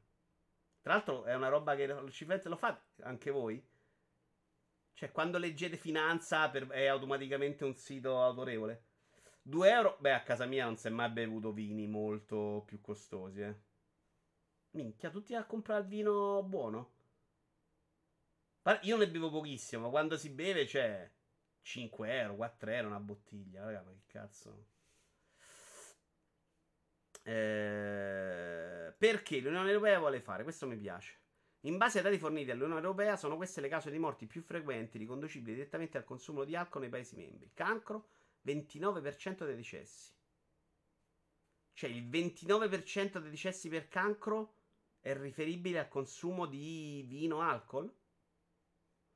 L'insorgenza di tumori legati all'abuso di alcol è dunque un problema molto serio che pesa sui sistemi sanitari dei vari stati che potre, potrebbe essere evitato con un'adeguata campagna di prevenzione. Entro il 2025 la Commissione ha stabilito come obiettivo la riduzione di almeno il 10% del consumo dannoso di bevande alcoliche attraverso misure estreme, come un aumento della tassazione per questi prodotti e nuovi limiti per le pubblicità di liquori, birra e vini anche sulle piattaforme digitali.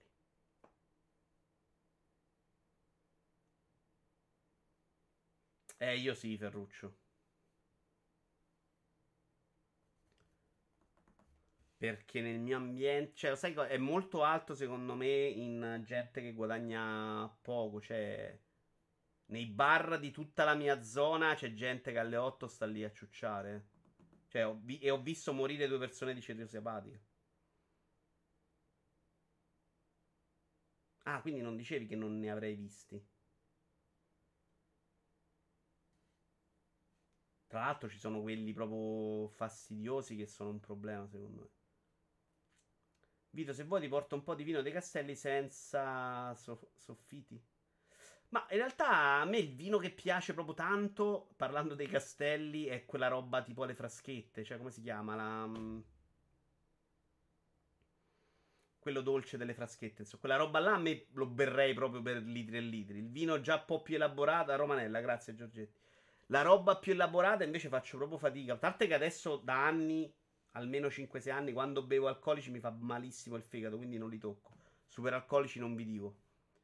Quindi per me già ne ho sempre bevuto poco nella vita. Io mi sono ubriacato due volte nella vita, una a Barcellona e una a Tokyo. Proprio ubriacato, ubriacato, ma proprio perché volevo farlo. Cioè, non è una roba che vivo con grandissima voglia. Ecco. Poi, se mi dai la Coca-Cola, invece sono tossico. La Coca-Cola a me starà facendo malissimo, cioè mi starò distruggendo.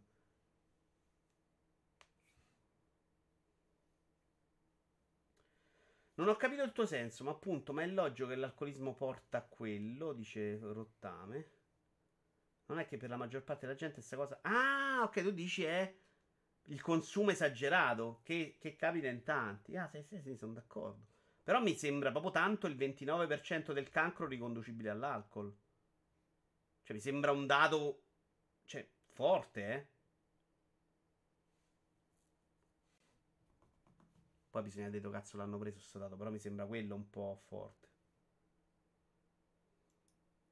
La Coca-Cola mi ha disintegrato lo stomaco dal bruciore. Ma sì, è evidente sta cosa, ragazzi. Se, bevi, se le cose le fai con moderazione, che sia la cioccolata, il cibo, la carne, va tutto bene. Il problema però è perché nascono queste regolamentazioni, perché abbiamo soldi e disponibilità per avere tanto tutto e quindi la gente non si autoregolamenta regolamenta e va moderata. In Europa, per esempio, la, le Red Bull vengono vendute in lattine molto piccole. In America, col cazzo, eh? Cioè, in America. Non so se sono con meno taurina, però c'erano le Red Bull, le bottiglie di Red Bull. Che se me le dai a me, finisco in ospedale dopo due settimane. Non è che un tumore c'ha l'etichetta. Certo, Ferruccio, sto dando per scontato che però riescono a ricondurlo. Life mi dà un link che controlliamo perché non vorrei vedere un tumore. No, non posso vedere un video però di 3 minuti. In realtà è 3 minuti. Ce lo vediamo? Che dite? Uh, ta ta ta. Impedendo le che le bevande alcoliche possono favorire lo sviluppo dei tumori. Sempre più ricerche hanno chiarito il legame tra alcol e diversi tipi di cancro. Quello della bocca, della faringe, dell'esofago, della laringe, del seno, del colon del fegato e del pancreas. Questo non è un fegato, però scusate. mucose, seno, del colon, del fegato. Questo è il fe- sembra un'altra cosa solo a me. Chiedo scusa, però. Se, se mi soffermo su questa cosa, però è, non sembrava un fegato. E del pancreas. L'alcol. Vabbè, fino a qua ci siamo. È l'alcol stesso a provocare i danni all'organismo da cui può avere origine un tumore, essendo l'alcol, eh, okay, etanolo, il principale cancerogeno. L'11% circa di tutti i casi di cancro causati dall'alcol in Europa sono legati ai consumi quotidiani moderati. Eh, vedi però questa cosa, Ferruccio, è contro quello che dici tu. Ciao Rivuz. Cioè, l'11% dei cancri per l'alcol non sono dati da uso esagerato, ma no, questi sono l'11% dei casi di cancro, è il contrario. Prima era il 29% di tutti i casi di cancro sono presi dall'alcol. Questo è l'11% di quel 29% è dato da persone che bevono poco.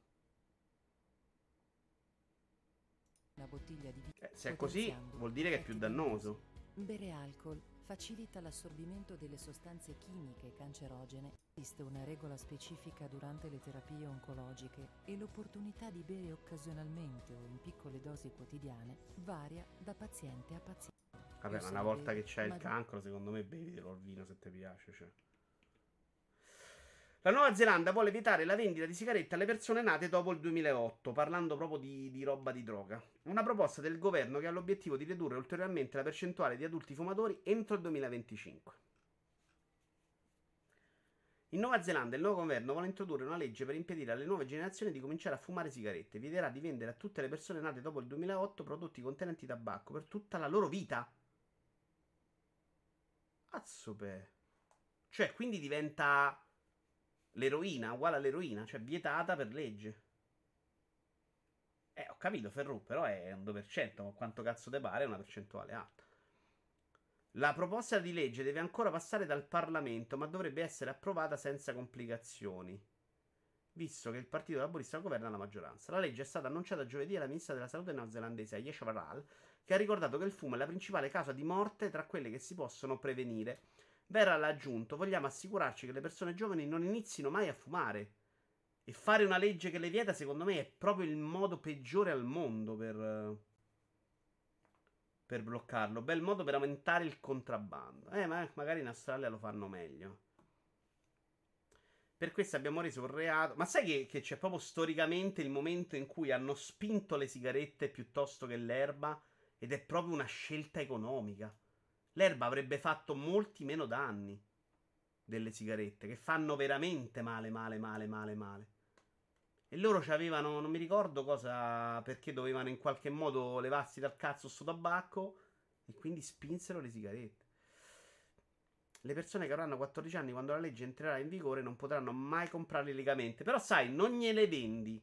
Non gliele fai vedere nei film spingendole come invece oggi si fa ancora con l'alcol. Cioè, in America, se voi guardate, quello che si faceva con le sigarette si fa ancora col biglietto di, col bicchiere di whisky. Cioè, c'è il tipo figo che se versa alle 4 di mattina un bicchiere di whisky con ghiaccio. Yeah, sono, sono molto noir. Sta roba è una roba che secondo me porta al consumo, eh? cioè con le sigarette si faceva la stessa cosa. La nostra voglia di fumare la sigaretta non nasceva mai dalle sigarette, che sono a merda la prima volta. Nasceva da sentirsi eh, fighi. Poi magari qualcuno piaceva pure in qualche modo. A me non è mai successo. Vietarle così de botto pare un po' tentare di rimettere il dentifricio nel tubetto, dice Ferruccio. non lo so, però, eh. Cioè, già adesso, secondo me, le hai abbastanza allontanate dal pubblico. Se a quelli non gliele fai proprio neanche provare. La legge prevede anche un abbassamento della quantità di nicotina presente nelle sigarette. Una di- Vabbè, cazzo, dai, dai, uccidili. E una diminuzione degli esercizi commerciali che possono venderle. Ora sono 8.000 in tutto il paese. 8.000 per solo possono vendere in tutta la strada sigarette? Diventeranno meno di 500 nei supermercati, ad esempio, non si potranno più comprare.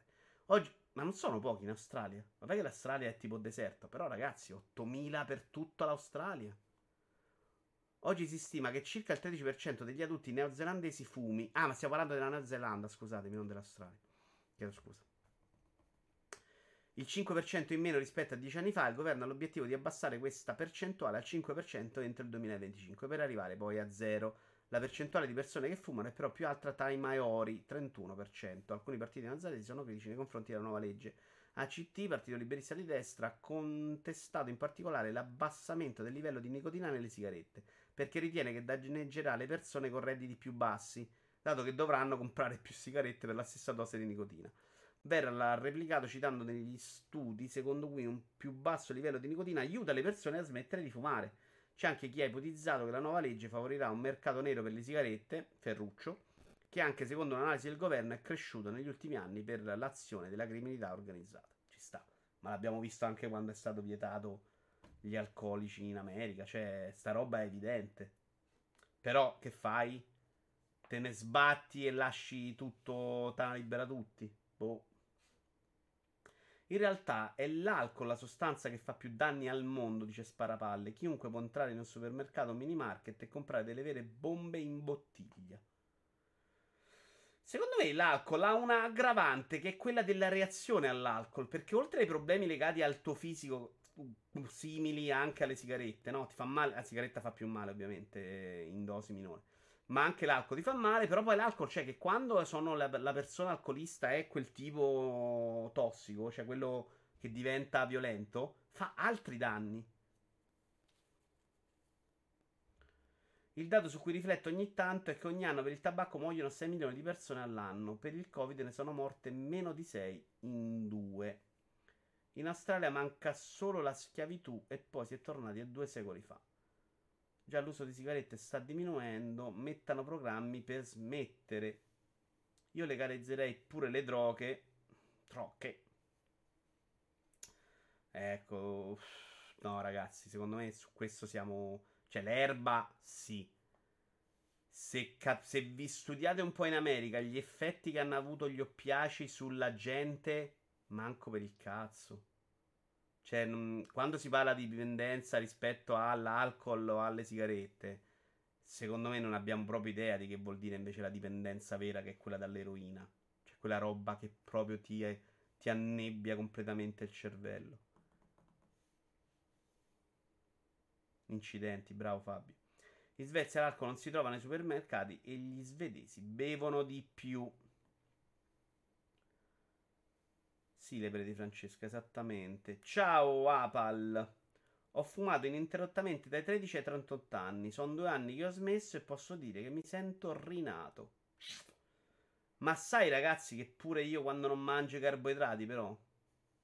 Mo ve la dico, io so proprio. Io son, mi sono, ormai sono arrivato alla convinzione. C'entra un cazzo. che i carboidrati a me facciano proprio male.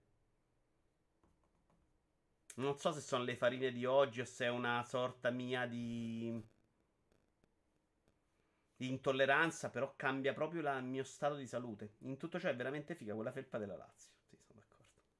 Proprio bella. Vabbè, ma sto logo era bellissimo. Poi per un tifoso razziale è importante per tanti motivi. Gli oppiaci hanno distrutto una generazione. Eh, ma guarda, Ferruccio, è incredibile quella cosa. Adesso c'è Dop 6 su Disney Plus, ne abbiamo parlato l'altra volta. Ma ne ho letto anche nei due libri di Costa. Ed è una roba che noi abbiamo visto sempre dall'America.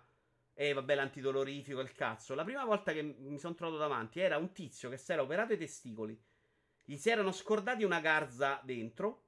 E a quel punto gli avevano cominciato a dare gli antidolorifici per sopportare il dolore della garza. E lui era diventato un aeronomane. Cioè, ma proprio uno di quelli che, che, che doveva andarsi a vedere.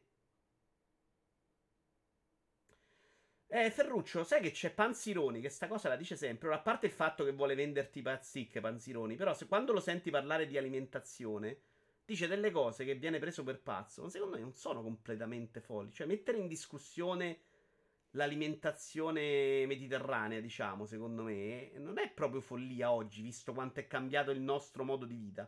Cioè, se mangiavi in quel modo, un passo al giorno, come facevano all'epoca, con porzioni ridotte e facendo nella vita un bucio di culo così, probabilmente lo bruciavi in modo diverso.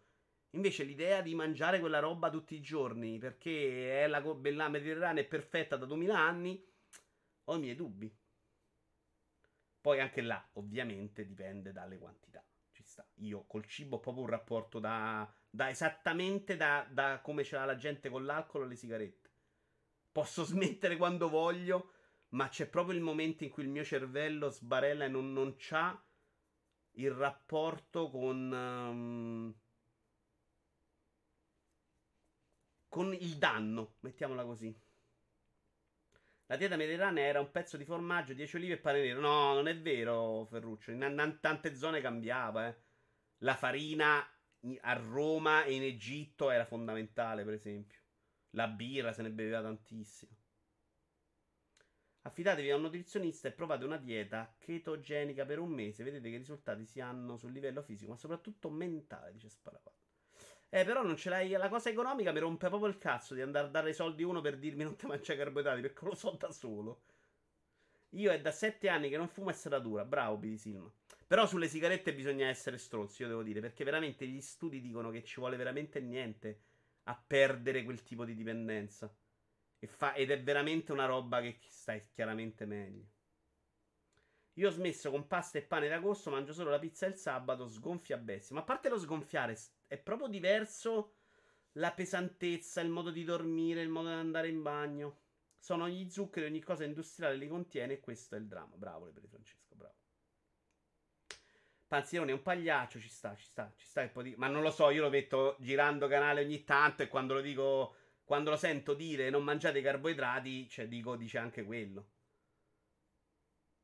Poi che dica anche cose, alcune cose che, sono, con, che sono condivise dalla comunità scientifica, quella vera può capitare. No, ma dice anche cose secondo me non completamente folli che non sono condivise. Però non conosco quello che dice Panzirone, onestamente. Esercizio e più proteine. Guarda, a me esercizio che ti fa benissimo per tante cose, ma semplicemente una camminata al giorno e meno carboidrati, proprio già stai oh, sto una, un sacco proprio meglio nella vita. Però il tenore di vita per come è costruito. Poi entro nel loop. Quando comincio a stare come adesso, non dormo, mangio male. E allora, siccome non ho dormito, mangio peggio. E allora ho più fame perché sono stato sveglio 12 ore tutta la notte. E quindi la parte in cui dovresti assorbire ma non avere fame la perdo completamente. Mi si sbarella tutto. Non vado più a camminare. Aumenta il mal di testa per curare il mal di testa mentalmente il cibo mi dà quel sollievo, aumento i brufen, i brufen fanno venire fame, cioè è una roba che va un po' a uccidersi. Ma non volevo ammorbarvi con questa cosa, andrei avanti. Ce la siamo sbrigata con questo, però mi è piaciuto, eh? molto piaciuto. Parliamo di qualcosa che ho sempre la lista dell'universo e non voglio perderla. Allora, le cose più vecchie. Elvis Presley, The Searcher, no, non me lo ricordo più. I film della nostra infanzia, stagione 2, non me lo ricordo più. Power On, la storia di Xbox, forse ve ne ho già parlato velocemente. Sono 6 video che si trovano gratuitamente su YouTube. Erano 6 o 8 le puntate, non ricordo benissimo. Sulla storia proprio di Xbox fino a Xbox. Uh, non mi ricordo se c'è anche One o 360. Forse c'è anche One come decisioni. Ci potrebbe stare, onestamente. Mi è piaciuta un sacco perché è veloce, è raccontata bene. Non è trionfalistica dal punto di vista Microsoft. C'è dentro un po' di tutto c'è qualche aneddoto interessante, cioè quelli dentro Microsoft, che per esempio non erano raccontati neanche nel libro che aveva scritto lo stesso autore di quello che aveva scritto la storia di Doom. No, sì, forse sì. Ho letto, mi sembra, due libri sulla storia di Xbox, uno Xbox e uno 360, insomma. Eh, comunque molto figo. Ovviamente manca il pezzo, secondo me, proprio rilevante della fase Xbox, che è questa, che probabilmente è la parte proprio più importante della storia Xbox cioè, questo momento storico di Xbox, secondo me, verrà ricordato molto di più di quello 360. O della prima Xbox, che da un punto di vista storico forse è più importante, no? Però lì nasci, non vai bene, 360 cresci, però va male qualcosa, e base. Questo momento storico, secondo me, è quello che secondo me può dargli veramente la chance per la prima volta di essere molto rilevante. Beh, il 360 era già rilevante. Però qui potrebbe diventare la regina del mondo dei videogiochi. Bello Paperon parte molto bene come diventario, poi diventa anche giustamente un grandissimo spottone di Xbox. No, io non l'ho trovato mai così, Just. Ma non è Nintendo, dice Ferruccio. No, no, non è Nintendo. Parleremo alle video ora commenta di sabato alle 14.30. Parleremo ovviamente del Nintendo Direct. Tra le serie TV ho proprio da parlarvi di Dopsic, però non ne parleremo perché ho visto solo qualche episodio. Ah, i libri. Ma dove sono i film? Ah, ecco i film. Allora, bellissimo film, adesso ci andiamo a vedere il trailer. Copia originale.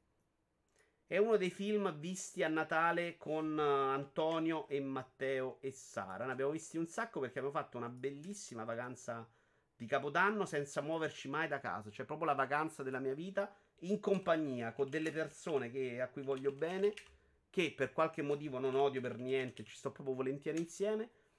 E... e senza muoversi da casa, che è una cosa che invece spesso mi costringono a fare. Ed è tipo l'unica volta dell'anno in cui mi muovo. Solo questi, gli altri no. Via, sia buono, me li sono trascinati fin qui. E lei sarebbe? Lì, Israele. Ah, ci sono le copie del suo ultimo libro laggiù.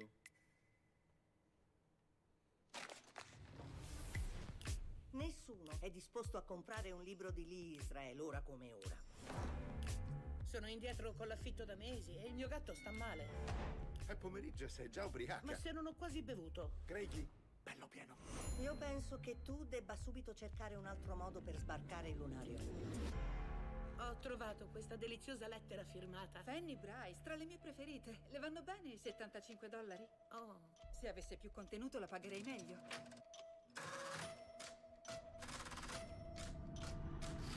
Sì, decisamente questa vale di più. Il post scriptum la rende inestimabile. Quasi per caso mi sono praticamente ritrovata nei panni di una E criminale. di quale crimine potresti mai essere accusata? A parte quello di oltraggio alla moda. Sto abbellendo. Sporchiamolo, i sporchiamolo un po'. Come si faceva in radio una volta.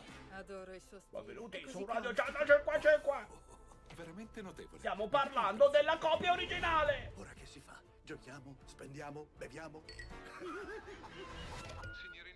Avrei delle domande sull'ultima lettera che ho acquistato. Oh oh. Vabbè, l'ho vista adesso, però ma cazzo qual è il vuoi? problema? Mica ti ho detto che ho visto al cinema. Qua si parla dei film che ho visto io. È la video in diretta. Non è la video in diretta, in diretta davvero.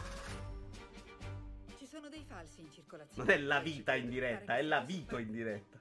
Tu mi stai derubando. Ma che dici? Fuori da casa mia. Aspettiamoci qualche annetto di galera. Cosa? Non mi pento di nessuna delle mie azioni. Vabbè, basta, tanto non ce la faccio proprio a vederlo un trailer per intero. Allora, non mi ispira molto, no, invece è un bellissimo film. Racconta la storia di questa scrittrice che ha scritto in realtà un solo romanzo in crisi di, di, di- di creatività. Tra l'altro si vede Tom Clancy, lei va a una, una festa e si vede Tom Clancy che sta lì a fare "Oh, la crisi di, creatività. Io non ce l'ho mai avuta e Tom Clancy era uno che scriveva 800 libri al giorno. Vito Capotonda, minchia tutto il film, immagino stiano assumendo come si chiama. Si chiama copia originale. Allora, praticamente lei è in crisi così, eh, deve racimolare i soldi e a un certo punto scopre che c'è il mercato di queste lettere perché ne trova una dentro a un libro per caso, la va a vendere e fa dei soldi. Quindi decide di copiare queste lettere, ciao Tony, e di venderle. Ed è talmente brava che riesce a trarre in inganno molti, insomma. E tra l'altro si parla di questo mercato di collezionismo che è molto relativo e soprattutto, che è una cosa che vale per un sacco di prodotti, quello della certificazione, in cui ci stanno dei conflitti di interesse terribili. Cioè a volte quello che deve vendere e quello che deve certificare sono la stessa persona. Quindi hai tutto l'interesse a certificare una roba falsa per poterla verde, vendere. Io mi ricordo un articolo da cui hanno tratto il film. Eh, è bello perché a tratti è molto divertente, a tratti è molto mm, drammatico, diciamo così, anche se non lo è mai completamente in superficie. C'ha un paio di bei personaggi, tra cui il suo amico del cuore che è più disperato di lei, insomma, sta roba degli artisti.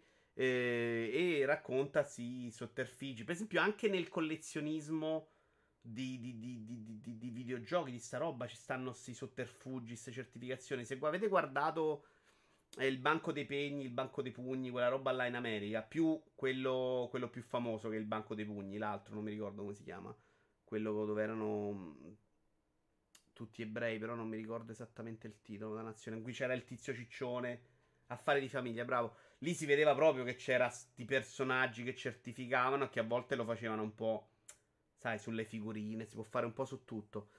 E, ehm, no, è un bel film, io me lo sono proprio goduto, molto lento, può non piacere a tutti. A me Antonio, per esempio, è piaciuto. A me è piaciuto il rapporto di lei con la libraia, Cogul, vero? Lei c'ha questo rapporto con la libraia che, che lo distrugge. Eh, non voglio dirlo quello, dai. Cos'è mio figlio poteva morire? Uno dei programmi preferiti dei miei genitori. Anche a me piacicchiava, non tanto per la parte che c'era costruita intorno, quanto per lo scoprire il valore di alcuni oggetti. Mai quanto li usi, ma quasi. Ghostbuster l'ho definito prima Antonio, quasi li usi. Quasi li usi. C'è stato uno scandalo recentemente sui videogiochi. Sulla valorizzazione, vero? Ah, beh, perché a un certo punto si vendeva su eBay a cifre allucinanti. Non l'ho seguita, però, Rottame. Se ci dai qualche link, perché mi ricordo che era uscito Mario Bros. originale 700.000 euro. Se mi trovi qualche link ne parliamo una prossima volta. No, no, l'ho definito quasi Lusi. Cioè ho detto non è brutto quanto Lusi, però è brutto. Una zozzera tremenda. Eh, ma sta roba eh, c'è ovviamente in tutto, no? Bisognerebbe avere, ehm, bisognerebbe avere degli enti molto più certificati, istituzionalizzati per sta roba. Ma oggi ne parlavo con eh, Andrea Alfieri, che fa, sapete che con Tommaso De Benetti fa in cassaforte, perché io ho comprato dei set Lego per rivenderli e eh, ne, ho, ne, sto rivendendo adesso il valore. Uno l'ho già rivenduto in due giorni, comprato a 85 e rivenduto a 220 euro in 5 anni. Gli altri in realtà l'ho messi a prezzo più alto con un ricarico che, che è intorno al 300% che è una roba fuori di testa, che però è una roba che l'economia non sta prendendo in considerazione, ma che esiste al giorno d'oggi. Cioè la rivendita di collezionismo, anche di prodotti non proprio mass market, ma quasi, è un, una roba eh, esagerata. Cioè io potrei vivere di quello, comprando statue. Una volta che hai capito qual è il meccanismo, cioè, non è impossibile indovinarla sta cosa. Però è una roba che non si prende in considerazione perché l'economia tradizionale non la considera. Quindi magari ti dicono vatti a comprare delle azioni di sto cazzensne, quella è economia. Se io ti dico guarda, compra le limited super svru di sta roba che, che, dopo tre giorni è finita, tipo Elder Ring, e te la vendi fra dieci anni, ci fai i soldi veri, ti dicono che sei un coglione.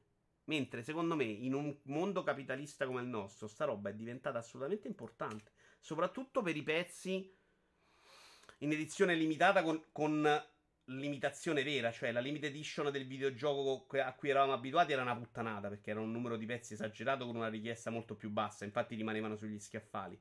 Per la roba come le statue di Men da 500 euro ci sarà richiesta sempre e quel prezzo sale sempre. Con i Lego se la politica della Lego non cambia, non sbagli mai. Cioè, il set peggiore vale dopo anni esattamente quanto l'hai pagato. Quindi il rischio è zero. Basta chiedere agli scalper di PS5 schede RTX. Sì, però lì è un rischio diverso, Monaco. Perché lì nel momento in cui la produzione tornerà a regime, ti trovi tra le mani una roba che addir- potrebbe addirittura valere meno di quanto l'hai pagata. Quindi là è una roba a cui ti attacchi sulla carenza di scorte. Se invece stiamo parlando di un prodotto che ha un...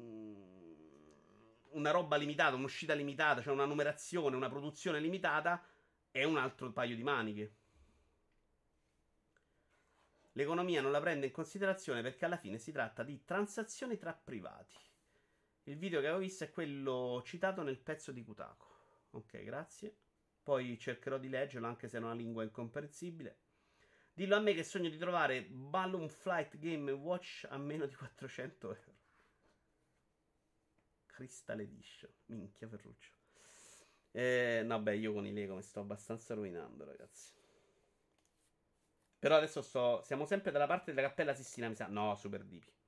La Cappella Sistina invece aveva il suo valore nell'unicità. Oh, oddio. Qui si parla di di diciamo Gioconda e 10 copie della Gioconda che comunque potrebbero avere un valore. Non esattamente della Gioconda, capito? Delle repliche. Delle repliche fatte in numero limitato, ma fatte bene, da un tizio famoso. Una roba del genere. Il Lego Nobi per chi ha casa grande. Beh, sì, casa mia ormai è diventata uno studio importante da quel punto di vista. Vabbè, andiamo all'argomento di chiusura di oggi. Poi, semmai, chiudiamo con un ultimo film. Se mi Madonna, non mi ricordo più niente di questi film io. Tra l'altro, documentario Bob Ross andrebbe in serie TV. Due parole, diciamo, dopo dai. Eh, l'argomento è anche Johnny Mitchell ha chiesto che venga tolta la sua musica da Spotify, dal post.it. Il post è proprio l'unico sito mio di riferimento a cui voglio bene, che mi piace tantissimo come scrivono gli articoli, che non si perdono in roba inutile, che non hanno grafiche di contorno allucinante. Anche Johnny Mitchell è il seguito perché aveva, iniziato un altro, Neil Young. Poi mi sembra che Spotify ha anche risposto a questo argomento, però volevo usarla per per attaccarlo a un discorso più importante, cioè, ma veramente le società devono chiedere a queste società di vigilare su, sul, su quello che esce? Non possiamo invece fare due cose molto importanti, secondo me. Preparare le persone a non scriverle certe cazzate, a non farle certe cazzate, a non interpretarle a non alimentarle. Uno, cioè educazione. Spendiamo i soldi per la scuola. Secondo, sulla punizione reale di chi le porta avanti. Invece di starsi lì a preoccupare che Facebook abbia, fa, abbia la colpa su rilanciarle. È vero che se poi gli algoritmi l'abbiano fatto in modo distorto va comunque male. Però se uno va in un bar e il barista eh, gli permette di stare dentro e si mette a fare parlare di Novax, il barista non viene mai considerato colpevole, anche se è un coglione. Ok? La colpa sarà sempre quello che è andato dentro a parlare di, di roba, magari inventandosi. Eh, non parliamo di gente che non vuole fare il vaccino, ma di gente che va lì a dire che il vaccino ha ucciso la figlia dell'amica e gli è esploso il cervello. Cioè di roba falsa di proposito. Quella là va punita. Cioè, cominciamo a ragionare su quello piuttosto che su Spotify che deve bloccare il contenuto. Anche Johnny Mitchell ha chiesto che venga tolta la sua musica da Spotify. La cantatrice canadese si è unita alla protesta di Neil Young contro la disinformazione sui vaccini proposta da un popolare podcast. Quindi lì si tratterebbe di Spotify che deve andare a dire questo podcast va bene, questo no. Venerdì, la, che per me è terribile come deriva, cioè non è Spotify che deve avere questo potere, o Facebook o YouTube. Venerdì la cantatrice canadese Johnny Mitchell ha detto di aver chiesto che la sua musica venga rimossa dalla piattaforma di streaming musicale Spotify, che ha accusato di diffondere disinformazione sui vaccini contro il coronavirus. Lunedì scorso aveva fatto lo stesso il cantante canadese Neil Young, alle cui protesta Mitchell ha poi deciso di unirsi. In un messaggio pubblicato sul suo sito intitolato Io sto con Neil Young, Mitchell ha scritto Ho deciso di rimuovere tutta la mia musica da Spotify. Persone responsabili stanno diffondendo bugie che stanno costando la vita alle persone. Sono solidale con i Young e con la comunità scientifica e mediche di tutto il mondo su questo argomento. Le accuse di Yang, però, vabbè, qua bisogna capire cosa ha detto il podcast, perché secondo me anche la, posi- la posizione di dirò una cosa impopolare. La posizione di questa tizia qua è di Neil Young a difesa della comunità scientifica senza conoscere un cazzo di medicina, secondo me è identica a, quel, a quella del Novax.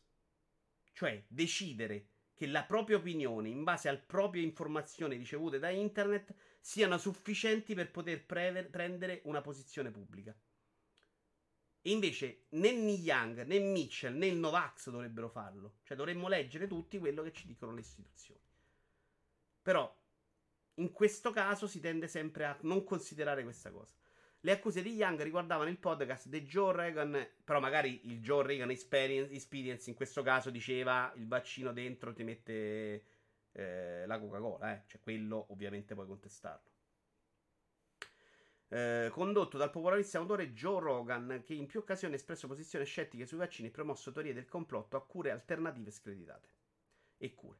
In particolare, Rogan nei mesi scorsi si era ammalato di Covid-19 e aveva detto di essersi curati con l'invermectina, un farmaco solitamente usato per eliminare parassiti degli esseri umani, nei cavalli, nei bovini e in altri animali domestici e che non serve a nulla contro la Covid-19. È diventato la Covid-19? Rogan era stato anche molto criticato per aver invitato come ospiti del suo podcast un medico antivaccinista e il controverso virologo Robert, Robert, Malone, che tra le altre cose aveva sostenuto che gli ospedali americani avessero ricevuto incentivi economici per diagnosticare false morti da Covid-19. Questo è criticabile.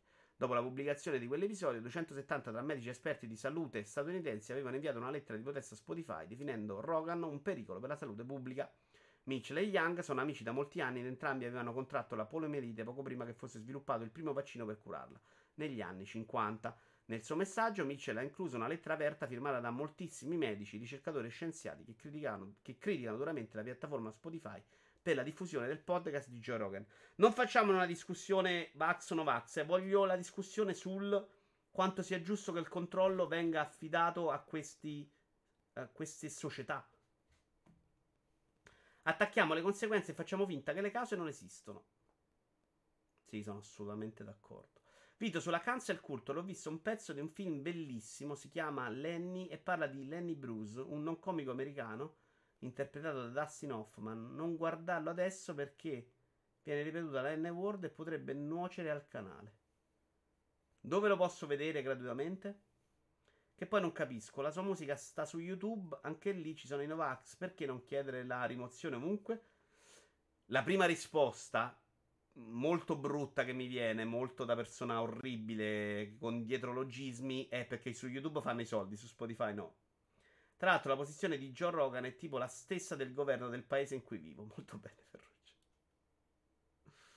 Potrebbero togliere a loro la musica da internet allora, no? la loro musica da internet, quindi non da Spotify. Vi do io uno screenshot. Ieri Facebook mi ha proposto come ad sponsorizzata e quindi pagata di un gruppo Telegram di gente che vende Green Pass e passaporti Covid falsi. E in questo caso non dovrebbe essere compito di fax, Facebook monitorare. Io non, non onestamente, in teoria il negozio, lì si parla di, però di roba che vendi, eh, no? Già controllare il post del singolo utente è una roba diversa. Il post sponsorizzato andrebbe controllato sempre. E infatti, che io sappia, quando ce lo faccio io, io qualche volta la uso la sponsorizzazione di Facebook per far girare delle cose, un controllo ci deve stare. E lì, secondo me, sono già due piani diversi. Sul post, invece, delle persone, trovo molto più complesso fare un controllo, perché secondo me non abbiamo idea di che mole di contenuti esistano su sta roba. Cioè, chiaramente faranno dei campioni, dei controlli a campione, no? Cioè, come puoi permettere a chiunque di noi di postare qualunque cosa voglia in qualsiasi momento della vita, a qualsiasi ora, e pretendere che ci sia una verifica? Se lo fai, vuol dire che su qualsiasi social vuoi postare una foto, ci metti 20 giorni. Mi, Johnny Mitchell era anche quella che sosteneva di avere i Morgellons, che non so neanche cosa siano, Che poi Neil Young si era già tirato fuori una volta da Spotify per tornarci 4-4. Questa cosa l'avevo sentito. Spotify paga direttamente Joe Rogan, quindi magari è un poco diverso. Spotify ha pagato 100 milioni di dollari per avere Rogan in esclusiva. Minchia. Devi cercare Lenny Dustin Hoffman su YouTube e trovi il pezzo incriminato. Ma adesso perché ti buttano tutto giù? A proposito di decidere cosa sì e cosa no sulle piattaforme private. Ma io non sto parlando di tutti i post, sia chiaro. Io parlo almeno sulle ads. Il controllo deve essere accurato e umano. Idem se su Spotify paghi per spingere il tuo podcast in home. È pure vero che a, a, a ad andare contro il mio ragionamento, alla televisione abbiamo sempre chiesto questo tipo di controllo in realtà. Quindi perché non chiederlo a Facebook e a Instagram e a YouTube? L'Ad Apocalypse su YouTube anni fa era nata per una ragione simile. Poco dopo un attacco terroristico, alcuni grandi brand si erano lamentati che le loro pubblicità erano presenti in video di gente che testava armi. YouTube decise di demonetizzare tantissimi video stabiliti in un regolamento stretto con limitazioni e molti canali morirono perché non ci guadagnavano più. Il ruolo delle piattaforme è spinoso, è sempre questione di limiti. Rogan andrebbe anche bene bannarlo, ma poi prossima volta si chiede il ban per una situazione un po' meno chiara e si spostano i limiti sempre più là. Morgellons è una malattia immaginaria tipo l'allergia all'elettricità. Ah, quella che c'ha tipo... Mh, mm, il fratello. Uh, oddio, non mi vengo mai un nome, cazzo. Il fratello dell'avvocato, quello che viene da Breaking Bad. Malattia sparsa con le scie chimiche. Minchia, però. Però questi, Better Call Saul, sì, grazie. Tutta sta gente, amici, mi abbiamo pagato la scuola, cioè capite qual è il problema? Porca puttana, Chuck. Avevo segnalato un altro articolo in, segnato con questo. Spotify farà di più per contenere la dis- disinformazione sul coronavirus. Ecco, vediamo cosa farà Spotify. E poi ci salutiamo. È una bellissima puntata. Sono molto contento. Porca miseria. Ha annunciato nuove iniziative in risposta alle critiche di Neil Young e altri per i contenuti. Però non mi avete risposto moltissimi tra di voi. Qualcuno, molti non hanno preso posizione. La piattaforma di streaming musicale Spotify ha annunciato nuove iniziative per contenere la disinformazione sul coronavirus e rafforzare le proprie politiche sui contenuti che potrebbero essere pericolosi e ingannevoli per gli utenti.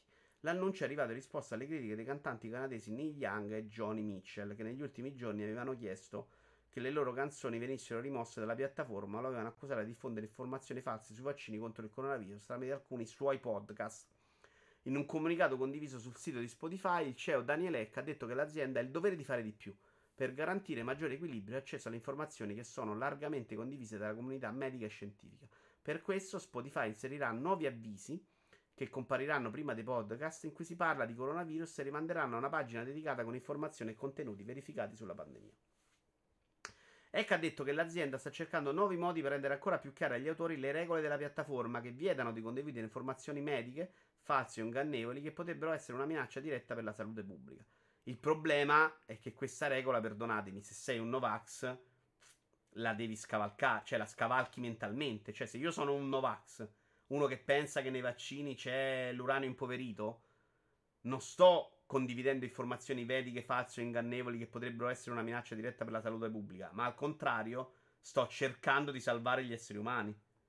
Non sto dicendo che è vero, sto dicendo che dal loro punto di vista questa regola è assolutamente ridicola. Queste iniziative dovrebbero servire per far capire meglio quali siano i contenuti appropriati e accettabili piattaforme e le responsabilità di chi li diffonde. La settimana scorsa Young aveva chiesto e ottenuto di rimuovere tutta la sua musica, va bene, avevo letto. Ah, tra l'altro non ve lo sto facendo vedere. Alle proteste si era poi detto, ok, domenica, poi ore dopo l'annuncio di Spotify, Rogan si è scusato con l'azienda, rimasta coinvolta nelle accuse di disinformazione per via del suo podcast. In un video condiviso su Instagram ha detto di non voler fare disinformazione, ma di essere interessato ad ascoltare il parere di esperti medici molto qualificati che hanno un'opinione diversa da quella del discorso mainstream. Quindi ha fatto un video Instagram, la gente si è incazzata, lui ha fatto un video Instagram in cui ha portato avanti quelle teorie, le ha pubblicizzate e ci ha fatto altri soldi. Logan Paul però dovrebbero in qua. Ma non se ne parla un po' di Logan Paul, che fine ha fatto? Nonostante sia uno stunt, questo ti accontenta? Il Stunner o Logan Paul? Cioè? Perché mi stai facendo vedere questa cosa? Fa il pugile e vince pure. Ma seriamente? Ma non faceva i miliardi su Twitch? Tra l'altro, nel commento di sabato ci sarà un bellissimo articolo su stream, i problemi degli streamer a livello psicologico. Opinione diversa dal mainstream, complottari e ciarlatani, dice Tony. No, io non sono dalla parte tua, non sono necessariamente convinto che. Adesso parte il discorso Covid. Non sono. Siccome non ho un buon rapporto con la medicina in generale, lo sappiamo, abbiamo litigato più volte questo argomento. Non sono convinto che se non è medicina tradizionale è ciarlatano. Spesso lo è, sono d'accordo, la, capisco il tuo disgusto e il tuo parere, però non è vero che non si debba parlare d'altro. E la storia della medicina insegna che sono stati trattati come complottari e ciarlatani un sacco di persone che oggi dicevano cose sagge, oggi sono capite per cose sagge, tra cui banalmente quello che diceva lavatevi le mani. Eh, non sto scherzando, quello è finito in manicomio, porca troia. Sono cambiati i tempi, abbiamo più protezione. Questa protezione serve per impedire ai ciarlatani di andare avanti. Sì, mi sta bene, però definirli ciarlatani a prescindere non mi piace. Mm, Ferruccio, credo che le cose peggiori siano anni 50. Però sì, è chiaramente cambiato, ma mi sta anche bene che si faccia, eh? mi sta anche bene che non vengano fatti parlare tutti e si arrivi a quella protezione. Però dare per scontato che se sei contro la medicina tradizionale, eh, sei un ciarlatano, non fa parte mia, del mio pensiero. Non è vero che è successo quando il metodo scientifico ancora non esisteva, Antonio. Non è assolutamente vero. La medicina era già molto strutturata quando sono successe queste cose. Il trattamento della, delle persone malate di mente è una roba degli anni Ottanta. Non, non, siamo così lontani da quel periodo. Ed è, funzionava allo stesso modo. C'era la gente che diceva trattiamolo in un altro modo, stiamo sbagliando. E c'era quelli che dicevano sei un coglione. Capisco perché vada fatto. Ma definirli per forza dei cretini, secondo me, è un errore che non si deve fare. Anzi, ascolti, c'è la gente preparata, non io, non lo scemo di strada, ma la gente preparata dovrebbe ascoltare quelle persone.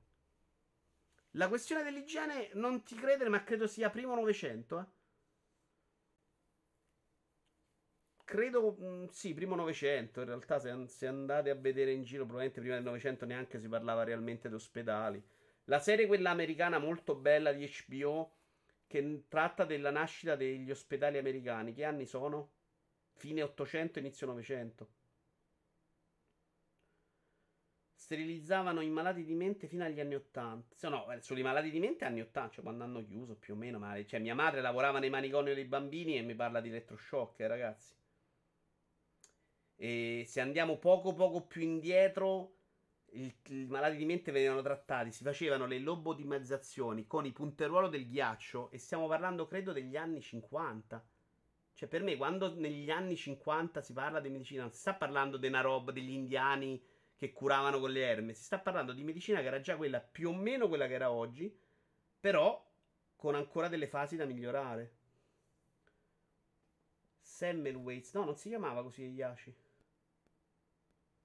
Comunque in Italia questo dibattito sussiste riguardo la zanzara da anni che propone contenuti anche poco convenzionali, soprattutto sul Covid su Radio 24. La radio della Confindustria. A me non piace per niente la zanzara per quei tre minuti che l'ho sentito. Eh sì, Ferruccio, è esattamente quello che dico io. Eh, e tra l'altro, secondo me, la zanzara fa una roba diversa. La zanzara non vuole ascoltare quelle persone. La zanzara vorrebbe sulla carta dare voce a quella persona persone per fare in modo che si mettano in ridicolo da sole.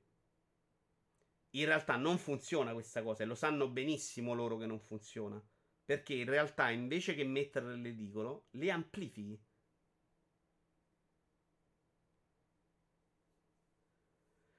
La questione è che le informazioni di carattere scientifico, eh, l'elettroshock come mi racconta mia madre, no, Ferruccio, fidati. La questione è che le informazioni di carattere scientifico dovrebbero partire solo da canali ufficiali. Mi sta benissimo. L'idea che uno scienziato vada da Giletti per me è aberrante, sono d'accordo. Figuriamoci un Novax che è fatto la sua opinione su Twitter.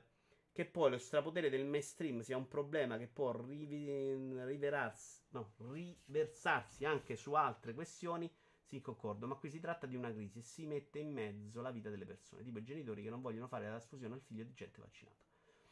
La Zazzara è un programma infimo che ha fatto diventare idoli dei fenomeni da baraccone, vorrebbero, vorrebbero prendere in giro, ma intanto si è creato un culto dietro una figura come Mauro D'Amanto. Si spalleggiano tra loro e sembrano tanti. L'uso del sapone è nato da un ostietrico che aveva intuito che lavarsi le mani creava meno infezioni rispetto a non lavarli. Ha notato che le suore che si occupavano dei cadaveri non si lavavano le mani il reparto in questione aveva la maggiore percentuale di morti dei natanti rispetto al reparto che le lavavano. Sì, ma io mi ricordo proprio la storia di sto tizio l'ebrea di Francesca ed è finito in manicomio. Era quello dei medici che dall'obitorio passavano alla sala parto, era lui? Adesso non mi ricordo. Andiamo a chiudere con un film, una serie tv o un libro. Potremmo parlare anche di un libro, eh? Sto finendo Emma. Dopodiché ho comprato 40 libri questo periodo. Per quest'estate non vi devo chiedere consigli. Vi dico cosa ho comprato. Guarda. Facciamoci un po' di cazzi Yuvara. Nuovo format, format prossimamente sui nostri schermi. Allora, libri che mi hanno rovinato la vita e altri amori malinconici di Daria Bignardi. L'ho comprato, non mi ricordo per quale motivo, onestamente. Perché c'era tipo lei che faceva una citazione, comunque parla di roba che gli è piaciuta nella vita come un romanzo di Pennac, perché ho scritto un articolo per Outcast del giochino che abbiamo fatto insieme a voi del paragone tra i 10 diritti del uh, lettore. Uh, vita di videogiochi, memoria 8 bit di Ivan Venturi.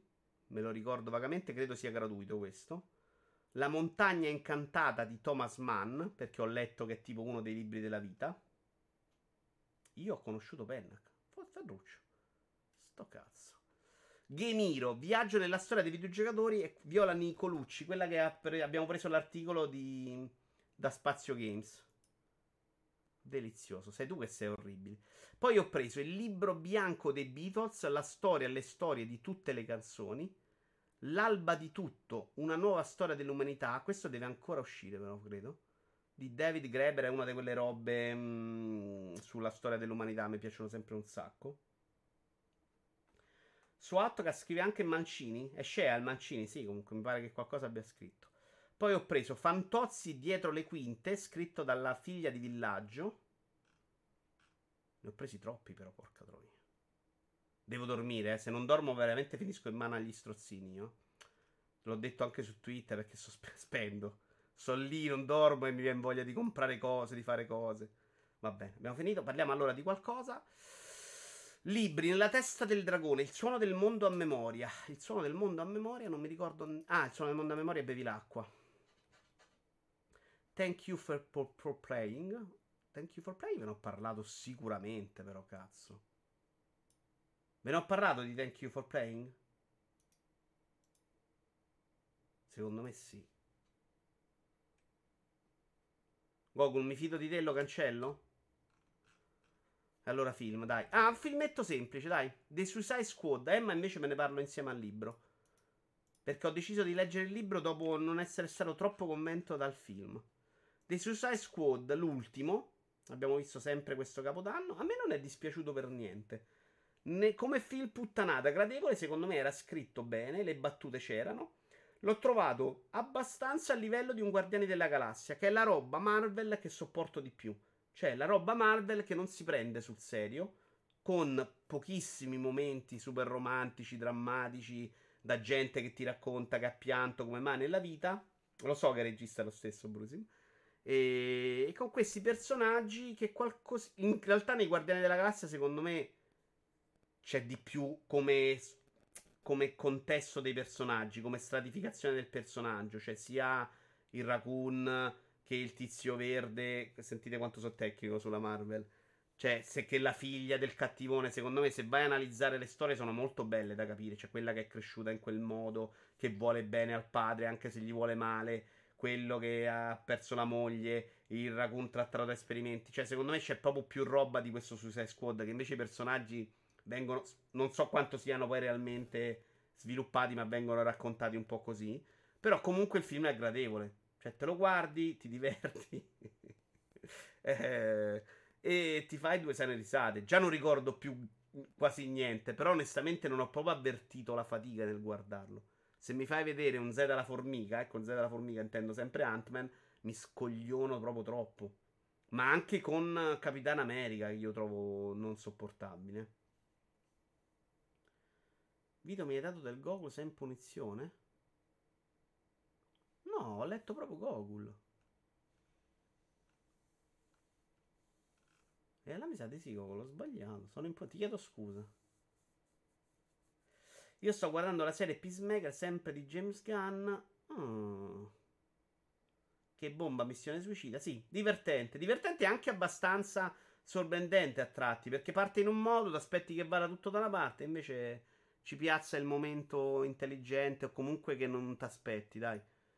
Quindi super gradito. Ah, la parte per esempio di Harley Quinn, minchia mi sono ricordato un nome. La parte Harley Quinn secondo me è assolutamente sorprendente, cioè gestita benissimo e super divertente. Allora, a sorpresa, signori, abbiamo i ragazzi di VR Italia e quindi vi porto dai ragazzi di VR Italia. Non so, oggi è giovedì che cazzo stanno facendo? Vabbè, andiamoci. Ditegli che non mi invitano mai però, eh. Bella puntata, mi sono divertito. Vi ricordo che noi ci vediamo sabato alle 14.30, domenica alle 11 con Vito Juveir. Vedi perché Vito Juveir non mi piaceva? Perché Vito Juveir, come lo pronuncio? Vito Juveir o Vito Juveir? Vito Juveir.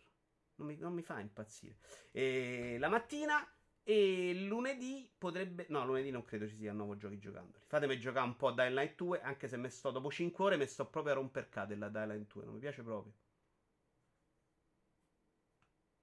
Ciao belli, è stato uno strapiacere. Alla prossima. Ciao ciao ciao ciao ciao ciao ciao.